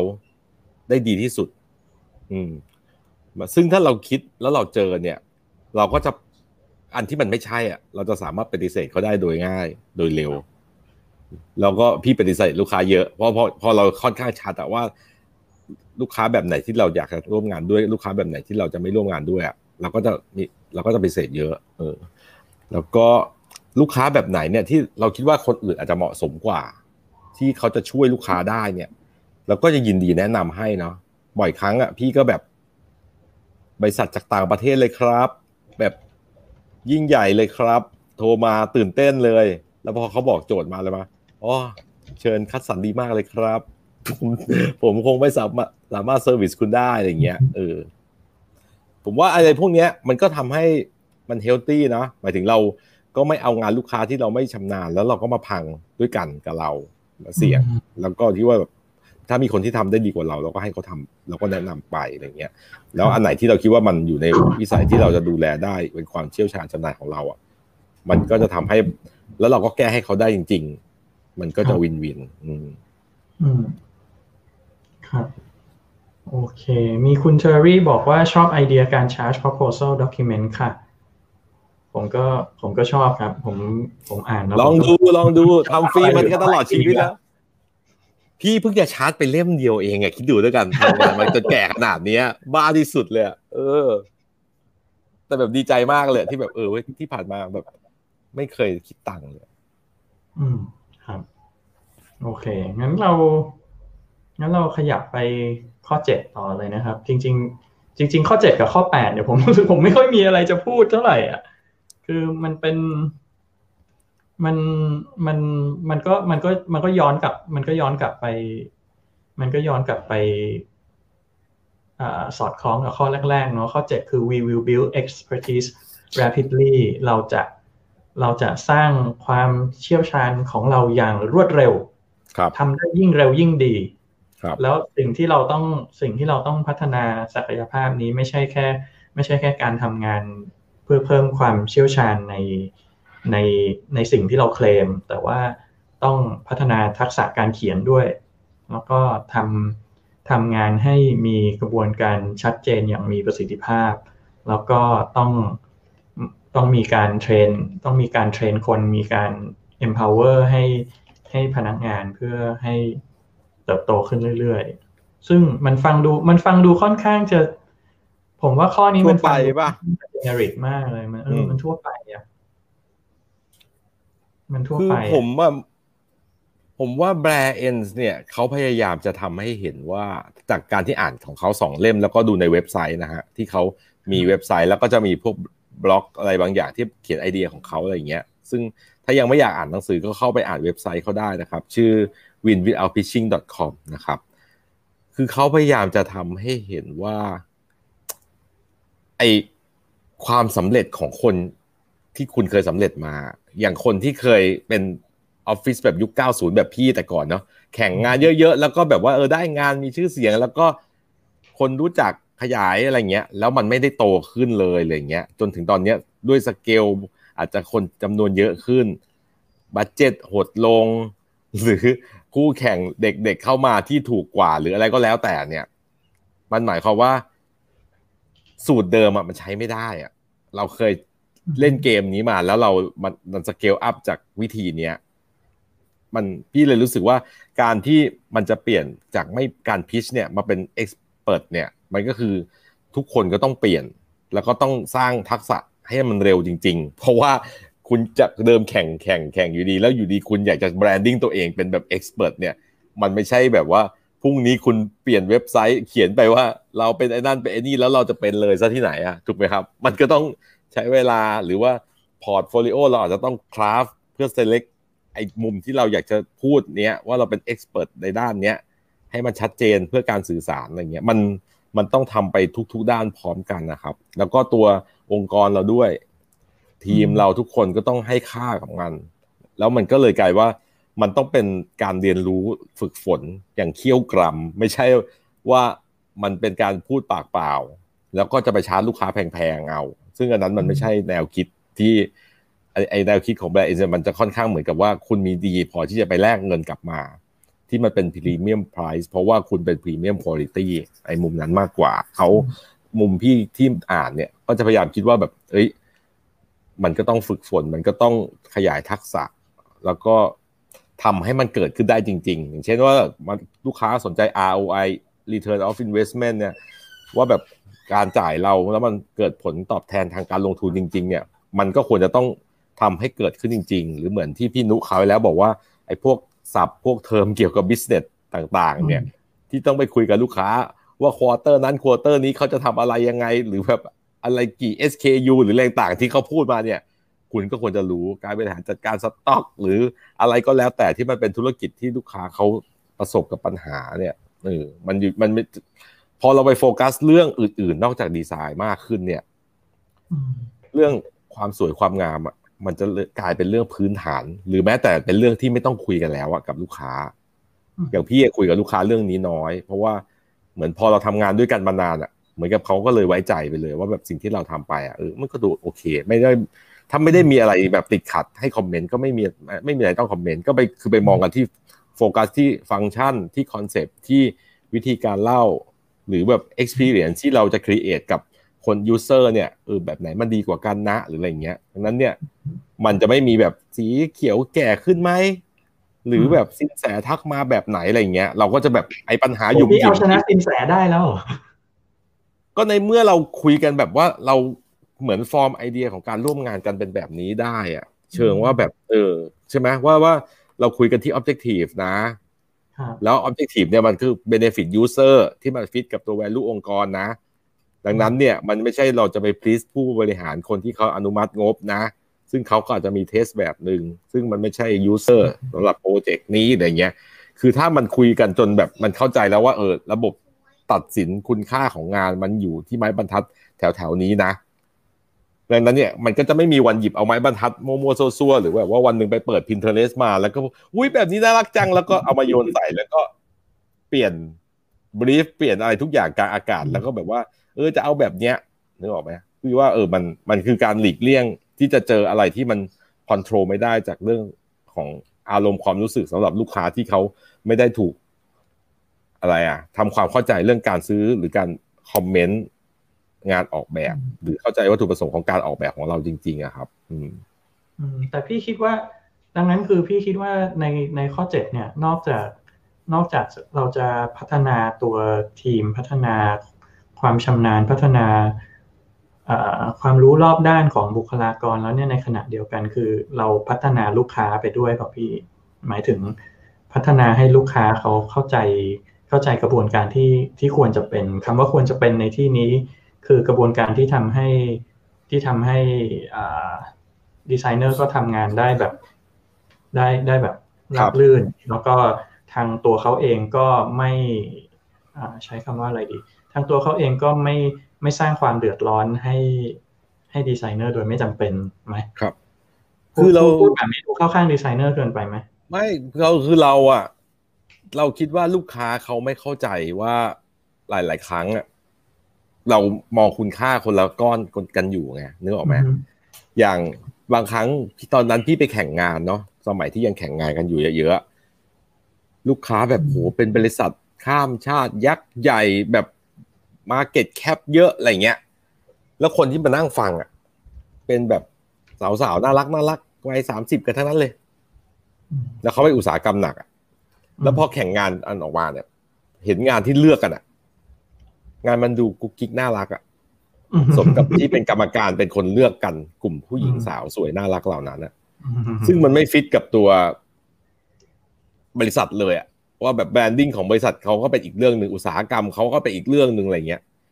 ซึ่งสิ่งเหล่านี้เราเลยคิดว่าแบบมันจำเป็นที่จะต้องทำความเข้าใจก่อน ถ้าเกิดการแข่งเนี่ย สมมุติว่าเราลูกค้าไม่เข้าใจเนี่ย เรื่องจากความชอบเรื่องจากการโหวตประชาธิปไตยล้วนๆเนี่ย มันมีโอกาสที่แบบ มันจะไม่ได้ผลนะเพราะว่าไอ้ branding ที่เราคิดว่าทุกอย่างมันควรจะคงเส้นคงวาสร้างภาพจำเนี่ย มันก็สวิงไปสวิงมา แล้วก็อีกส่วนหนึ่งเพราะความที่ลูกค้าไม่อาจจะไม่ได้รู้กระบวนการที่มันควรจะเป็นหรือรู้ว่าเราอะให้ความสำคัญกับโจทย์กับออบเจกตีฟอย่างมากในการคิดงานทำงานเนาะเขาก็เลยจะคอมเมนต์อะไรอย่างที่เขาคุ้นเคย คือก็คือเรื่องของความชอบความไม่ชอบรสนิยม เราเลยรู้สึกว่านะ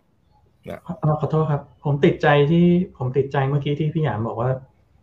ประชาธิปไตยมันก็บางทีมันก็ไม่ work หมายถึงแบบการ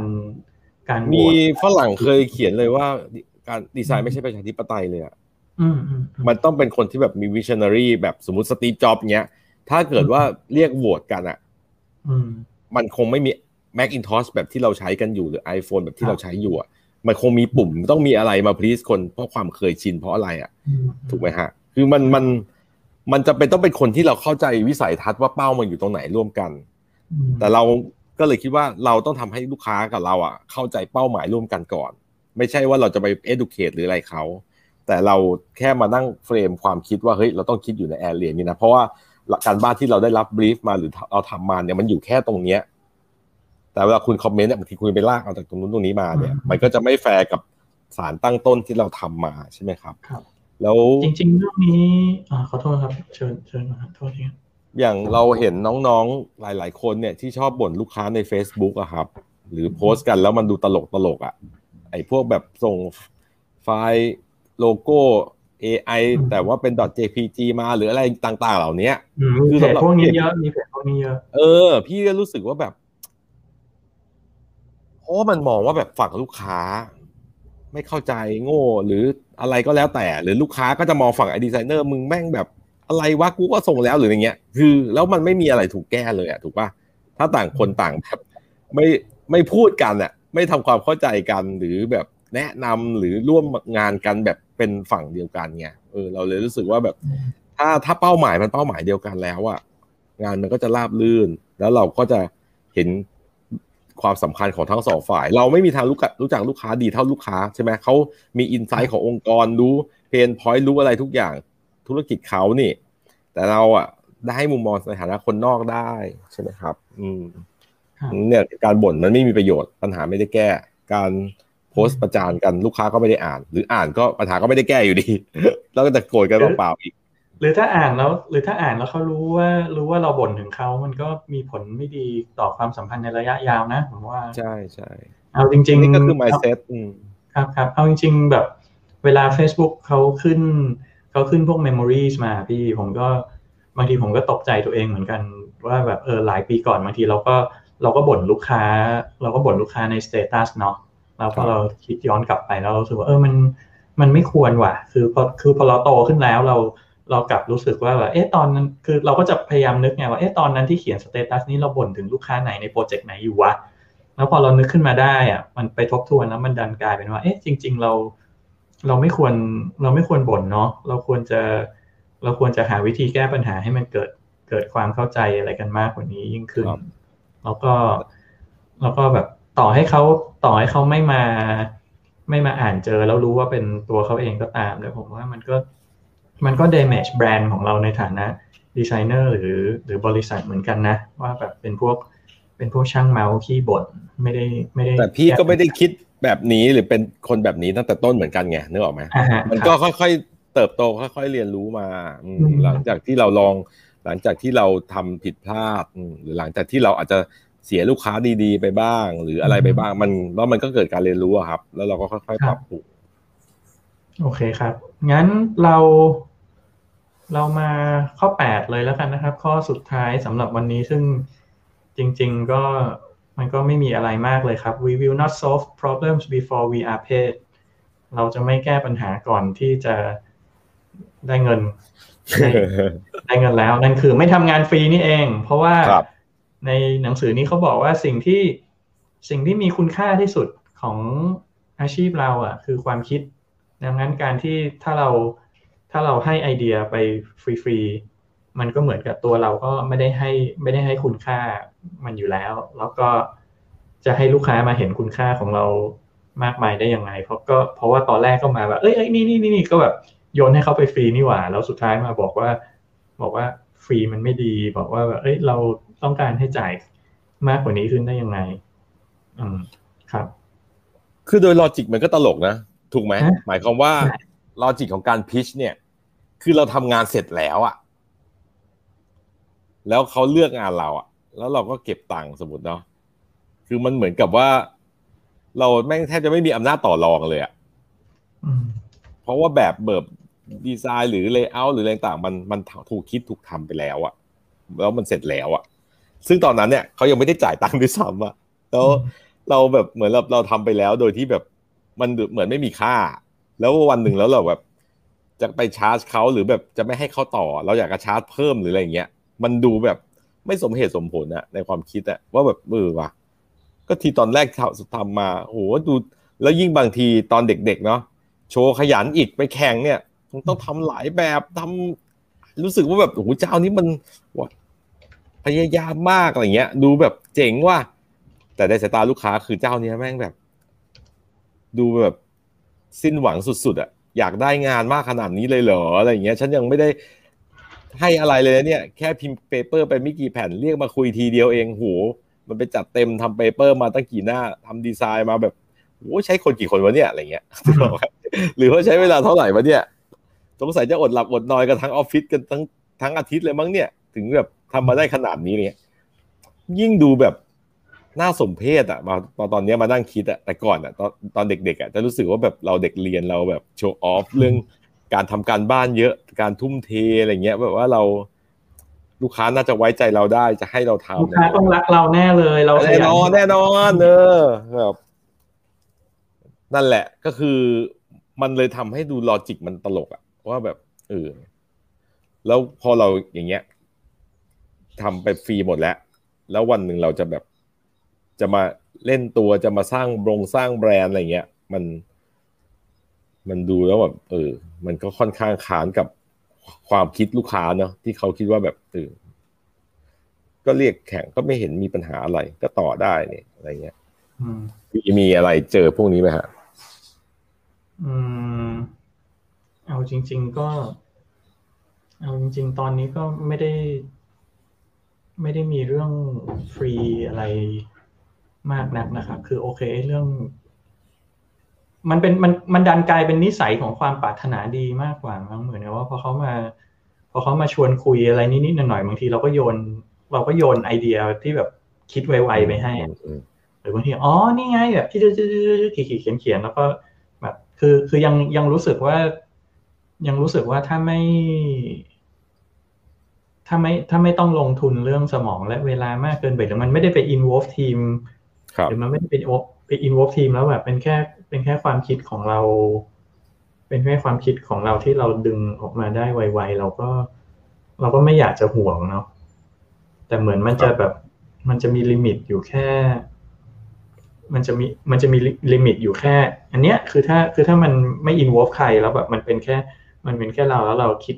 คิดไวๆโยนโยนไวๆได้เนี่ย จะไม่ห่วง ครับ ประมาณนี้หรือพี่หรือพี่สยามคิดว่ามันควรจะสตริกขนาดไหนกันก็เหมือนหนังสือเล่มเนี้ยเท่าที่พี่เข้าใจอะมันเหมือนกับว่าการที่เราไปพยายามจะ create solution หรืออะไรบางอย่างเนี่ย มันก็ไป benefit ลูกค้าโดยไม่จำเป็นแล้วอะเขาเข้าใจว่าแบบนั้นนะ แต่ว่าการที่เราฟังการที่เราแบบ เออ ถ้าเกิดทำแบบนั้นแบบนี้ มันจะช่วยเปลี่ยนแปลงสถานการณ์ไหมเขาว่าจะเน้นว่าแบบให้เราถามลูกค้าเยอะๆ พอถามถามถาม เราจะเห็นเป้าหมายที่แท้จริงอะว่าแบบท้ายที่สุดแล้วอะสมมติอยากได้โบชัวทำไมอยากได้โบชัวล่ะ ก็ตอนนี้รู้สึกสินค้ามันอาจจะคนไม่ค่อยซื้อยอดขายตก หรืออะไรอย่างเงี้ย ถามไปเรื่อยๆอ๋อยอดขายตก หรือ หรืออะไรเงี้ยมันจะเริ่มเห็นเป้าหมายอะว่าแบบท้ายที่สุดแล้วอะมันคืออะไร แล้วถ้าเห็นว่าเราสามารถทำเครื่องมือ เอ๊ะ ถ้าเราทำอะไรบางอย่าง เพื่อทำให้คนรู้จัก มากขึ้น หรือยอดขายกลับมาเพิ่มขึ้น เช่นการ rebrand อะไรเงี้ย คุณคิดว่าไง สมมุติ ผมว่าอะไรอย่างเงี้ย มันน่าจะเป็นทางที่ทำให้เขารู้สึกเออเว้ยอาจจะไม่เคยคิดว่าปัญหามันอยู่ที่การ rebrand อาจจะคิดว่าปัญหาคือแบบเออกูน่าจะทำโบชัวสมมติเราไม่รู้ดังนั้นถ้าย้อนกลับมา ถ้าย้อนกลับมาข้อนี้มันคือ มันคือไม่ใช่เราเสนอการแก้ปัญหาให้เขาก่อนที่เราจะคิดเงินเนาะแต่ว่า แต่ว่าเรา เหมือนเราแซะให้เขาเห็นความเป็นไปได้ เห็นความเป็นไปได้เห็นโอกาส เห็นปัญหาก่อน ว่าเห็นปัญหาว่าแบบเฮ้ยมันแบบ มันไม่ใช่แล้วว่ะโบชัวไม่ใช่แล้วแล้วที่สองคือ เห็นความเห็นความเป็นไปได้ว่า เราอะจะน่าจะแก้ปัญหาเขาได้ หรือแล้วก็อันต่อไปคือ เห็นโอกาสที่จะแบบ recover ปัญหานี้แล้วมันดีกว่าเดิม แล้วรู้สึกว่ามันเป็นไอเดียที่ดีน่าสนใจ เป็นไปได้น่าลงทุนอะไรเงี้ยถ้าเกิดว่าลงทุนทำ branding หรือ rebrand ใหม่สมมุตินะครับ แล้วมันเกิดผลตอบแทนอะไรบางอย่างที่มันแบบเออเป็นกระแสขึ้นมาเป็นไวรัลขึ้นมาหรืออะไรก็แล้วแต่ ใช่ไหมแล้วแบบมัน refresh แล้วมันจะอยู่ไปอีกช่วงหนึ่งอะไรเงี้ย มันก็ถ้าเกิดว่าเรา establish อะไรอย่างเงี้ย ในไอเดียเขาได้ว่าเฮ้ยเราน่าจะช่วยเขาได้นะถ้าคุณแบบอะลองไปดู port เนี่ยเราเคยทำให้ลูกค้านั้นนั้นนี้ ในเว็บไซต์ก็ได้เออว่าแบบเออไม่อะไรบางอย่างที่คุณคิดว่า solution ที่เราทำแบบนี้มันพอจะฟิตกับความต้องการคุณไหมหรืออะไรเงี้ยมันเราว่ามันออฟเฟอร์อะไรทำนองเนี้ยน่าจะโอเค เพราะอย่างลูกค้าเนี่ย เรียกไปแข่ง เราก็ถามว่าการแข่งเนี่ย คุณอยากจะรู้อะไรเหรอถ้าคุณอยากจะรู้ราคา ว่าคุณจ่ายแพงจ่ายถูกคุณก็กำหนดราคามาเลยก็ได้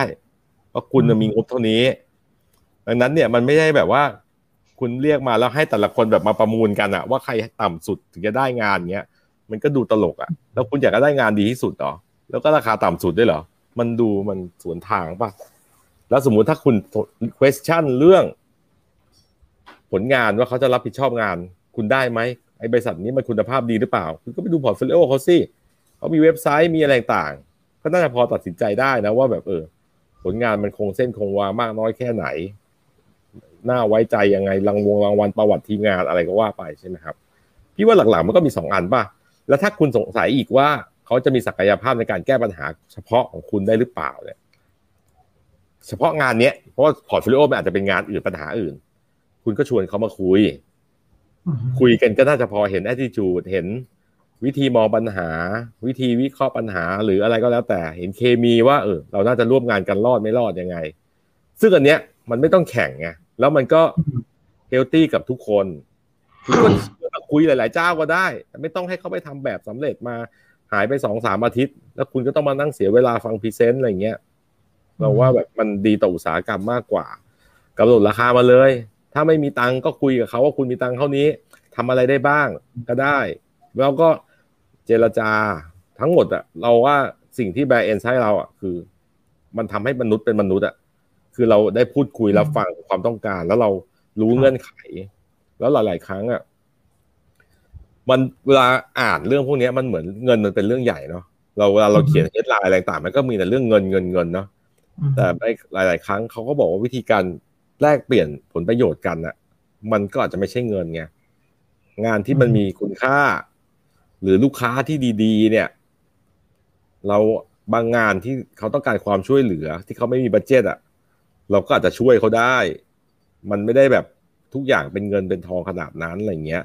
หรือแม้แต่ลูกค้าบางเจ้าที่เป็นลูกค้าเล็ก เป็นสตาร์ทอัพเขาอาจจะยังไม่ฟิต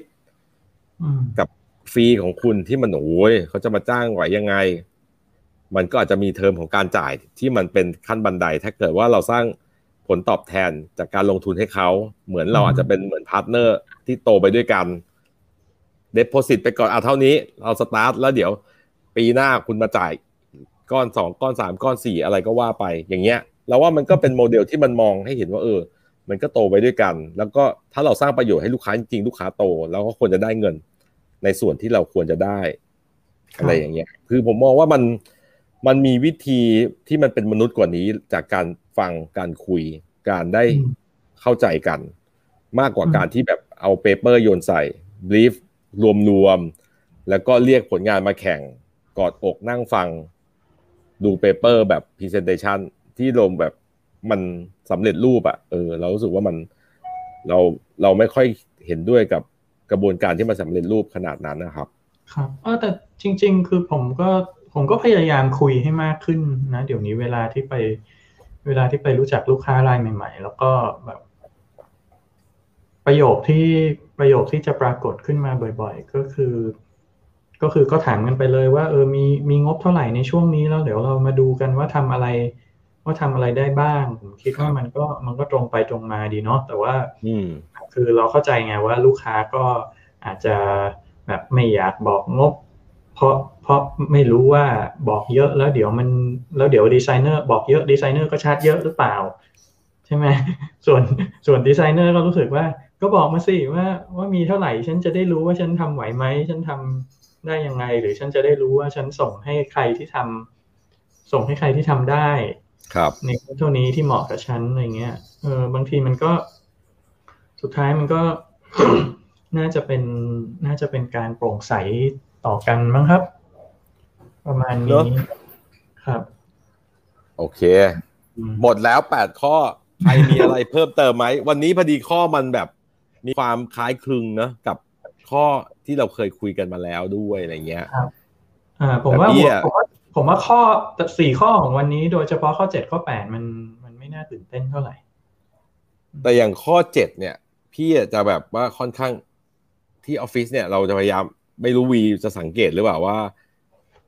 ที่ออฟฟิศช่วงหลังเนี่ยงานมันจะหลากหลายมากจริงๆอะจากเดิมที่มันทำปฏิทิน annual report อะจนมันเริ่มทำนิทรรศการทำ interactive ทำ คลิปทำ motion ทำอะไรอย่างเงี้ยเออ มันก็เลยเหมือนกับเรา พอเราคิดว่าเป้าเราอะคือกูไม่อยากทำ annual report กับปฏิทินไปจนตายแล้วอะเราต้องหาอะไรมากระจาย portfolio ของเรา ให้มันมีความเรากระจายความเสี่ยงด้วย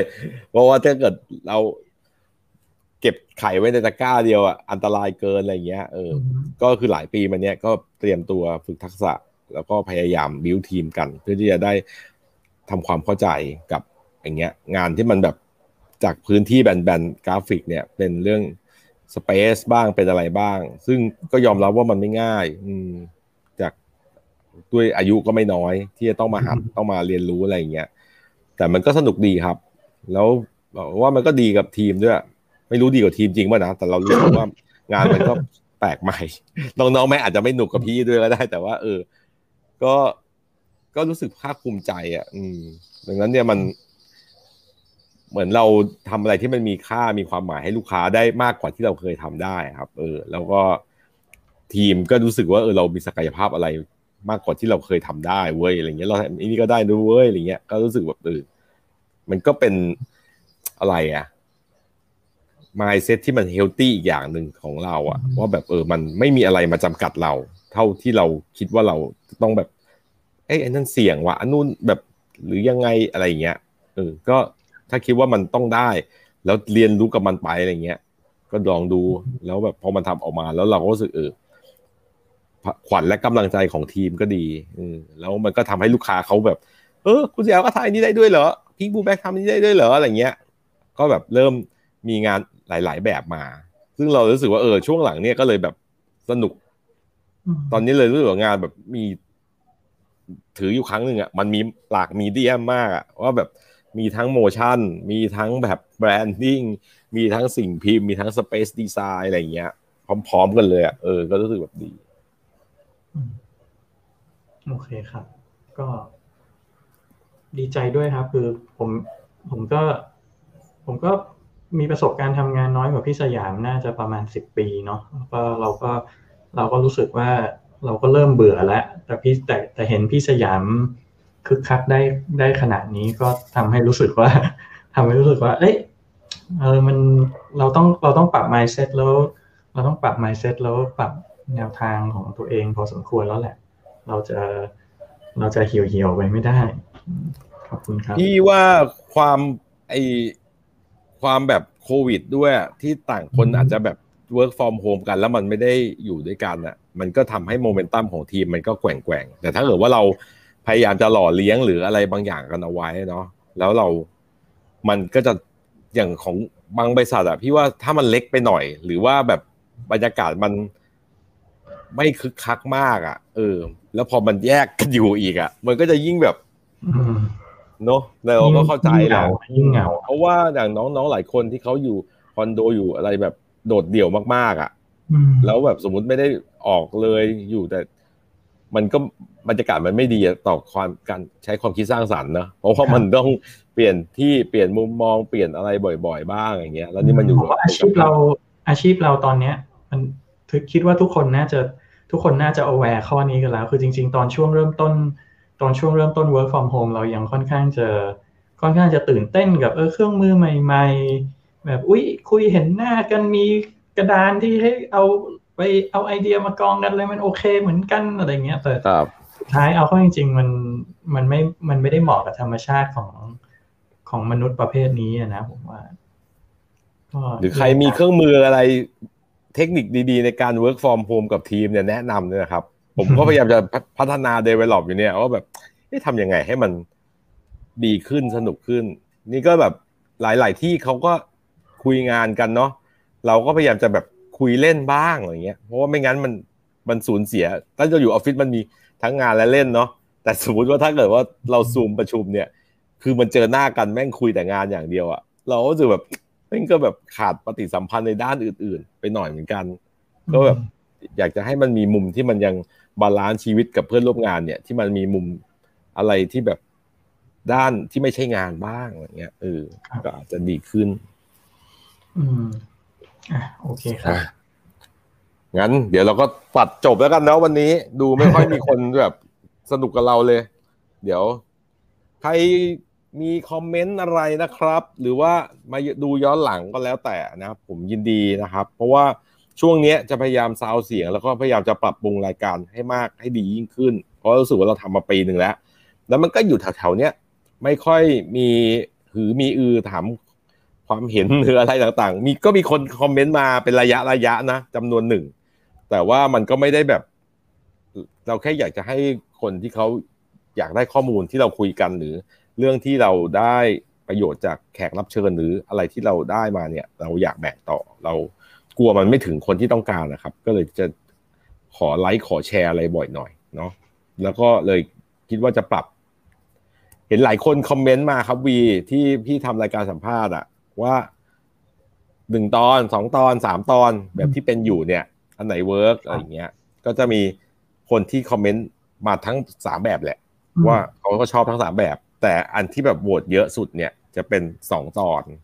ก็เลยคิดว่าเออเดี๋ยวไม่แน่จะพยายามปรับให้เหลือสักสองตอนที่พอทำไหวไอ้ที่อย่างที่บอกเขาทำสามตอนเนี่ย เพราะว่าเราคุยกับแขกรับเชิญคนหนึ่งเนี่ย เราเอามาตัดได้สามคลิป แล้วก็ไลฟ์ทีหนึ่งเนี่ยคือผมมีวัตถุดิบ อยู่รอดไปหนึ่งเดือน ไม่งั้นทีมงานมันจะต้องทำงานหนักเกินไปกับการทำรายการนี้ซึ่งเป็นงานอดิเรกเนาะที่เราคิดว่าเออมันมันควรจะเกิดประโยชน์ แต่ถ้าเกิดว่ามันต้องเหนื่อยขึ้นอีกนิดนึง แล้วทำให้มันเข้าถึงคนได้มากขึ้น เพราะว่าคนดูใน YouTube เนี่ย คลิปหนึ่งจะดูเยอะสุด คลิปสองก็น้อยลงมา คลิปสามก็น้อยลงไปอีกพอสมควรเลย ก็รู้สึกเออสองตอนอาจจะเฮลตี้แล้วเดี๋ยวอาจจะมีทดลองบางบางตอนบางคนเนี่ย อาจจะยิงยาวตอนเดียวเลย ดูซิว่า จะเบื่อหรือจะอะไรไหมหรือยังไงอะไรอย่างเงี้ยตอนนี้ก็กำลังพยายามทดสอบหลาย ๆ รูปแบบ ว่าจะทำยังไงให้มันเกิดประโยชน์กับคนดูคนฟังที่สุดนะครับ ครับเมื่อกี้มีคอมเมนต์เพิ่มใหม่อันจากคุณอภิชานนะครับ ผมเคยถูกชวนไป pitching เมื่อนานมากแล้วสิบกว่าปีก่อนไม่รู้ว่านี่คือกระบวนการไปให้ครบสามบริษัทอ๋อโอเค คือการการไปให้ครบนี่ก็นี่ก็น่าน้อยใจฮะผมผมก็เคยโดนครับ ผมก็เคยโดนแบบว่า เอ้เราก็ตั้งใจไปเต็มที่แล้วทีนี้พอตอนที่ พอตอนที่เขาแบบ display display ผลงานของทุกเจ้าที่ของทุกเจ้าที่มาพิชกันแล้วประกาศว่าเจ้าเจ้านี้ได้เนี่ยโหเราเห็น เราเห็นเราเห็นปริมาณงานเห็นเห็นสเปคอะไรต่างๆ แล้วเราไม่เชื่อว่าเขาเขาได้รับบีฟในเวลาพร้อมกับเรา แล้วสามารถโปรดิวซ์มาได้ขนาดนี้ คือรู้เลยว่า รู้เลยว่าโอเค อันนี้คงแบบเป็นตัวเต็งที่มามาอยู่แล้วล็อกมาแล้วล็อกล็อกไว้แล้วแล้วที่เหลือเป็นไม้ประดับเมื่อตอนนั้นแบบท้อแท้มากเลยครับ อืม ก็จริง ๆ ก็กลับมาเรื่องที่ว่าเราก็อยากให้ลูกค้าโปร่งใสกับเราเนาะแล้วเราก็ไม่อยากทำอะไรฟรีๆมันไม่ healthy เมื่อกี้มีมีอีกคนนะครับ มีคุณทีบอกว่าดีครับ คนละวงการแต่ประสบการณ์กับลูกค้าคล้าย ๆ กัน ฟังประสบการณ์คนอื่นมาลองปรับใช้ดูงานสถาปัตย์ก็คล้าย ๆ กันบ้าง อ๋อคุณทีเป็นสถาปนิกนะฮะ ผมก็ผมก็เคยไป involve กับกับงานประกวดแบบของของฝั่งสถาปัตย์อยู่เหมือนกันครับ แล้วก็รู้สึกว่าโหดร้ายกันมาก คือรู้สึกว่างานไหนที่ต้องงานไหนที่ต้องแข่งหรือ หรือแม้แต่งานประกวดที่เป็นคอมเพติชันเนี่ยบางทีดูทุ่มเทกันมากกว่ามากกว่างานปกติอีกแล้วแล้วเราเราอดคิดไม่ได้ว่ามันคือมันคือทรัพยากรที่สูญเปล่าเนาะครับ อย่างวงการอื่นเขาจ่ายตังค่าพิชกันป่ะอย่างสถาปัตย์อย่างอะไรเงี้ยเขามีค่าตอบแทนให้บริษัทที่มาเสนอไหมครับ วีทราบไหม อันนี้ผม อันนี้ผมไม่ทราบนะฮะ แต่ว่าถ้าถ้าในฐานะที่ในฐานะที่บางทีตัวเองก็เป็นก็เป็นผู้ว่าจ้างนะครับ คือ คือพอธุรกิจในครอบครัวเวลาที่จะ เวลาที่จะสร้างตึกแล้วอยากจะประกวดแบบนะครับผมผมก็ผมก็ไปผลักดันกับพ่อผมแหละว่าเฮ้ยผมไม่ชอบให้ทุกคนทำงานฟรีว่ะ แล้วการที่เราได้รู้ว่ามี solution แบบนี้ด้วยแต่เราไม่ชอบหรือเราคิดว่าไม่เหมาะเนี่ยมันก็มันก็ถือว่าเป็นงานที่เขาที่เขาทำให้เราทำให้เราได้ประโยชน์เหมือนกันตอนนั้นผมก็เลย ผมก็เลยเสนอไป ผมก็เลยเสนอกติกาให้ให้ทางธุรกิจทางบ้าน ผมเซตเวลาจะเรียกสถาปนิกมาแข่งนะฮะก็คือว่า เรามีเรามีเรามีค่าประกวดแบบให้เป็นจำนวนเท่านี้นะ แล้วก็ถ้าเกิดว่าถ้าเกิดว่าคุณซึ่งเราซึ่งเราให้ทุกคนให้ทุกคนก่อนเลย แล้วก็ถ้าเกิดว่าคุณได้งานไปอะเราก็ตัวค่าแบบจริงเนี่ย เราก็หักก้อนนี้ออกก็รู้สึกว่านี่น่าจะเป็นวิธีที่แฟร์เท่าที่เท่าที่ผู้จัดเท่าที่เท่าที่โอนเนอร์จะจะทำได้นะครับ เพราะว่าวงการกราฟิกตอนสมัยพี่แต่ก่อนเนี่ย ก็เคยคุยกับลูกค้าเรื่องนี้แต่หลายสิบปีแล้วแล้วลูกค้าเขาก็จะบอกว่าอ้าวอย่างนี้เดี๋ยวก็เหมือนกับได้ค่าไอเนี่ย pitching fee เนี่ย ไปแล้วแล้วก็ทำช่วยๆมา ก็คือแบบว่ายอมเอาอะไรเงี้ยเขาก็กลัวว่าเขาจะไม่ได้แบบที่มีคุณภาพมากพอ กับที่เขาจ่ายไปอะไรเงี้ยถึงแม้ว่ามันจะเป็นเงินที่แบบมันไม่ได้เยอะเลยอะไรเงี้ยเขาอาจจะเขาอาจจะมีประสบการณ์เขาอาจจะมีประสบการณ์ที่ไม่ดีมาเนาะอืมเป็นไปได้หรือว่า หรือว่าคือถ้าไม่ได้มีประสบการณ์ที่ไม่ดีมาเขาผมว่าเขาก็เขาก็มองมองกันในแง่ร้ายไปนิดนึง หรือบางทีอาจจะเป็นว่า อาจจะเป็นว่าเขาไม่เชื่อเขาไม่เชื่อว่าทุกคนควรจะมีจรรยาบรรณก็ได้นะ แต่ถ้าเกิดสมมุติว่าเขาเจอเขาเจอเจ้าที่ทำงานมาช่วยๆเพื่อหวังพิชชิ่งฟรีมันก็ มันก็ทำให้เขารู้ว่าคนนี้ก็แบล็คลิสต์ได้เลยเนาะครับเมื่อกี้คุณทีก็เลยตอบมาว่า ไม่ค่อยเจอครับทำมาจาก 20 ปีเคยได้รับก่อนสักสองครั้งผลหนึ่งเป็นชาวต่างชาติ ขอบคุณครับครับ เพราะว่าอย่างหลายวงการอะพวกเอ็กซิบิชันหรืออะไรเงี้ยครับเขาลงทุนกันแต่ละบริษัทกันเป็นล้านๆเลยเนาะถูกไหมกว่าจะทำแบบเขียนแบบทำอะไร โมดโมเดลอะไรเงี้ย แบบ ใช้คนเยอะมากเลยอะเพื่อเอาไปเขาคงมีมาจิ้นเยอะกว่าเราอะครับ แต่เราก็รู้สึกว่ามัน มันไม่สมเหตุสมผลอยู่ดีอะเออคือแบบว่าเราจะลงทุนเป็นล้านๆโดยที่แบบว่า ได้หรือเปล่าก็ยังไม่รู้หรือหรือแบบเนี้ยอย่างที่บอกคือแบบมันมีเราเป็นตัวไม้ประดับหรือเปล่าก็ไม่รู้ หรือเจ้าที่จะชนะ ถูกสุด กว่าเราไปอีกครึ่งนึงหรือเปล่าก็ไม่รู้หรืออะไรเงี้ยเมื่อมันทำไปเราดูพิสูจน์แบบมันแย่เจ็บป่วยล้มตายกันเพื่อทรัพยากร ก็ลองดูนะครับ ที่คุยเนี่ย ก็หวังว่าถ้าใครคิดว่าตัวเองมีศักยภาพเนาะที่จะออกจากเกมนี้ได้เนี่ย เอาใจช่วยนะครับว่ามันมันไม่ง่ายหรอกที่เราจะต้องหาจุดแข็งจุดขายของตัวเองแล้วหาลูกค้าที่เขา ชื่นชมชื่นชอบในคุณค่าหรือตัวตนหรือผลงานที่คุณเป็นอะไรเงี้ย แต่หน้าที่เราก็คือเราต้องประกาศออกไป ให้คนที่เขาคิดว่าเขาต้องการคุณสมบัติเนี่ยมันเจอเราให้ได้เนาะแล้วมันก็น่าจะทำงานร่วมงานกันได้ราบรื่นตลอดครับ มีคุณอะพิกโยโย่เอพิกโยโย่ใช่ไหมครับ เปิดโลกมากเลยค่ะ ตอนนี้เป็นนักศึกษาไม่ค่อยรู้เลยค่ะ ขอบคุณมากนะครับที่ติดตาม ก็หวังว่า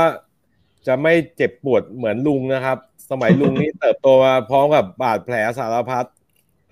หนูหนูก็จะได้แบบว่า รวยเร็วกว่าลุงเยอะๆ โอเคเนาะเห็นไหมก็ขอบคุณนะครับวีนะฮะที่มาร่วมดำเนินรายการนะครับ แล้วก็ขอขอบคุณนะครับ คุณผู้ชมทุกท่านแล้วก็คนที่คอมเมนต์ด้วยนะครับ แล้วก็ ขอความกรุณาช่วยไลค์ช่วยแชร์นะครับ ในทุกช่องทางเรามีหลายช่องทางมากเนาะเดี๋ยวกะว่าจะลองหาหนทางที่จะไลฟ์ด้วยขับเฮาส์ไปด้วยนะครับแล้วกะว่าแบบสมมติเราไลฟ์กันนี้อยู่พอจบวันนี้ปั๊บเข้าขับเฮาส์ต่อ แล้วก็เปิดโอกาสให้แบบท่านผู้ชมผู้ฟังเนี่ยมานั่งแบบถกแถลงแสดงความคิดเห็นกันในวงกว้างมากกว่านี้อาจจะ สู้ซ่ากว่านี้เนาะวีเราแบบว่าพวกคนแก่คุยกันหรือเปล่าก็ไม่รู้ถ้าให้แบบว่าคนอื่นเขาคุยมาคุยด้วยกันบ้างแลกเปลี่ยนประสบการณ์ ไม่ถนัดการพิมพ์ก็ได้ หรือดูเป็นวิดีโอนะครับ ก็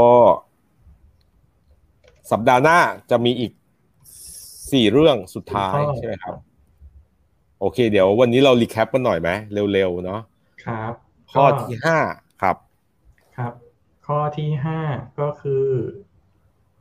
ตึกตึกตึก we will do with words that we are โอเค มีขึ้นหน้าจอแล้ว we will do with words with what we used to do with paper ก็คือเราเราอย่าทำเราอย่าทำ proposal free เอางี้แล้วกัน สรุปง่ายๆเนาะ แล้วก็ข้อ 6 we will be selective ก็คือเราเราเลือกลูกค้า เราเลือกลูกค้าเลือกงานนะครับ แล้วก็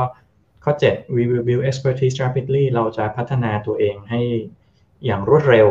นะครับ แล้วก็ข้อ ข้อ8 we will not solve problems before we are paid ก็เราจะไม่ทำงานฟรี ครับ โอเค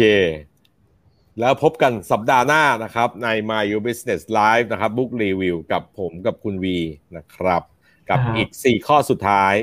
ก็จำได้ว่าก็น่าจะสนุกนะวีสี่ข้อนั้นดีกว่านี้เนาะอ๋อดีกว่านี้ครับ ใช่ไหมผมว่าสี่ข้อนี้ดูแบบว่าแห้สี่งๆข้หอน่อยนี้นะน่าเบื่อนิดนึง เออเออเออโอเค เดี๋ยวไว้เจอกันข่าวหน้า ขอบคุณมากครับวีขอบคุณคุณผู้ฟังทุกคนครับ สวัสดีครับพอดแคสต์รายการนี้นะครับ ดัดแปลงมาจากคลิปวิดีโอของรายการเราที่ลงใน YouTube นะครับ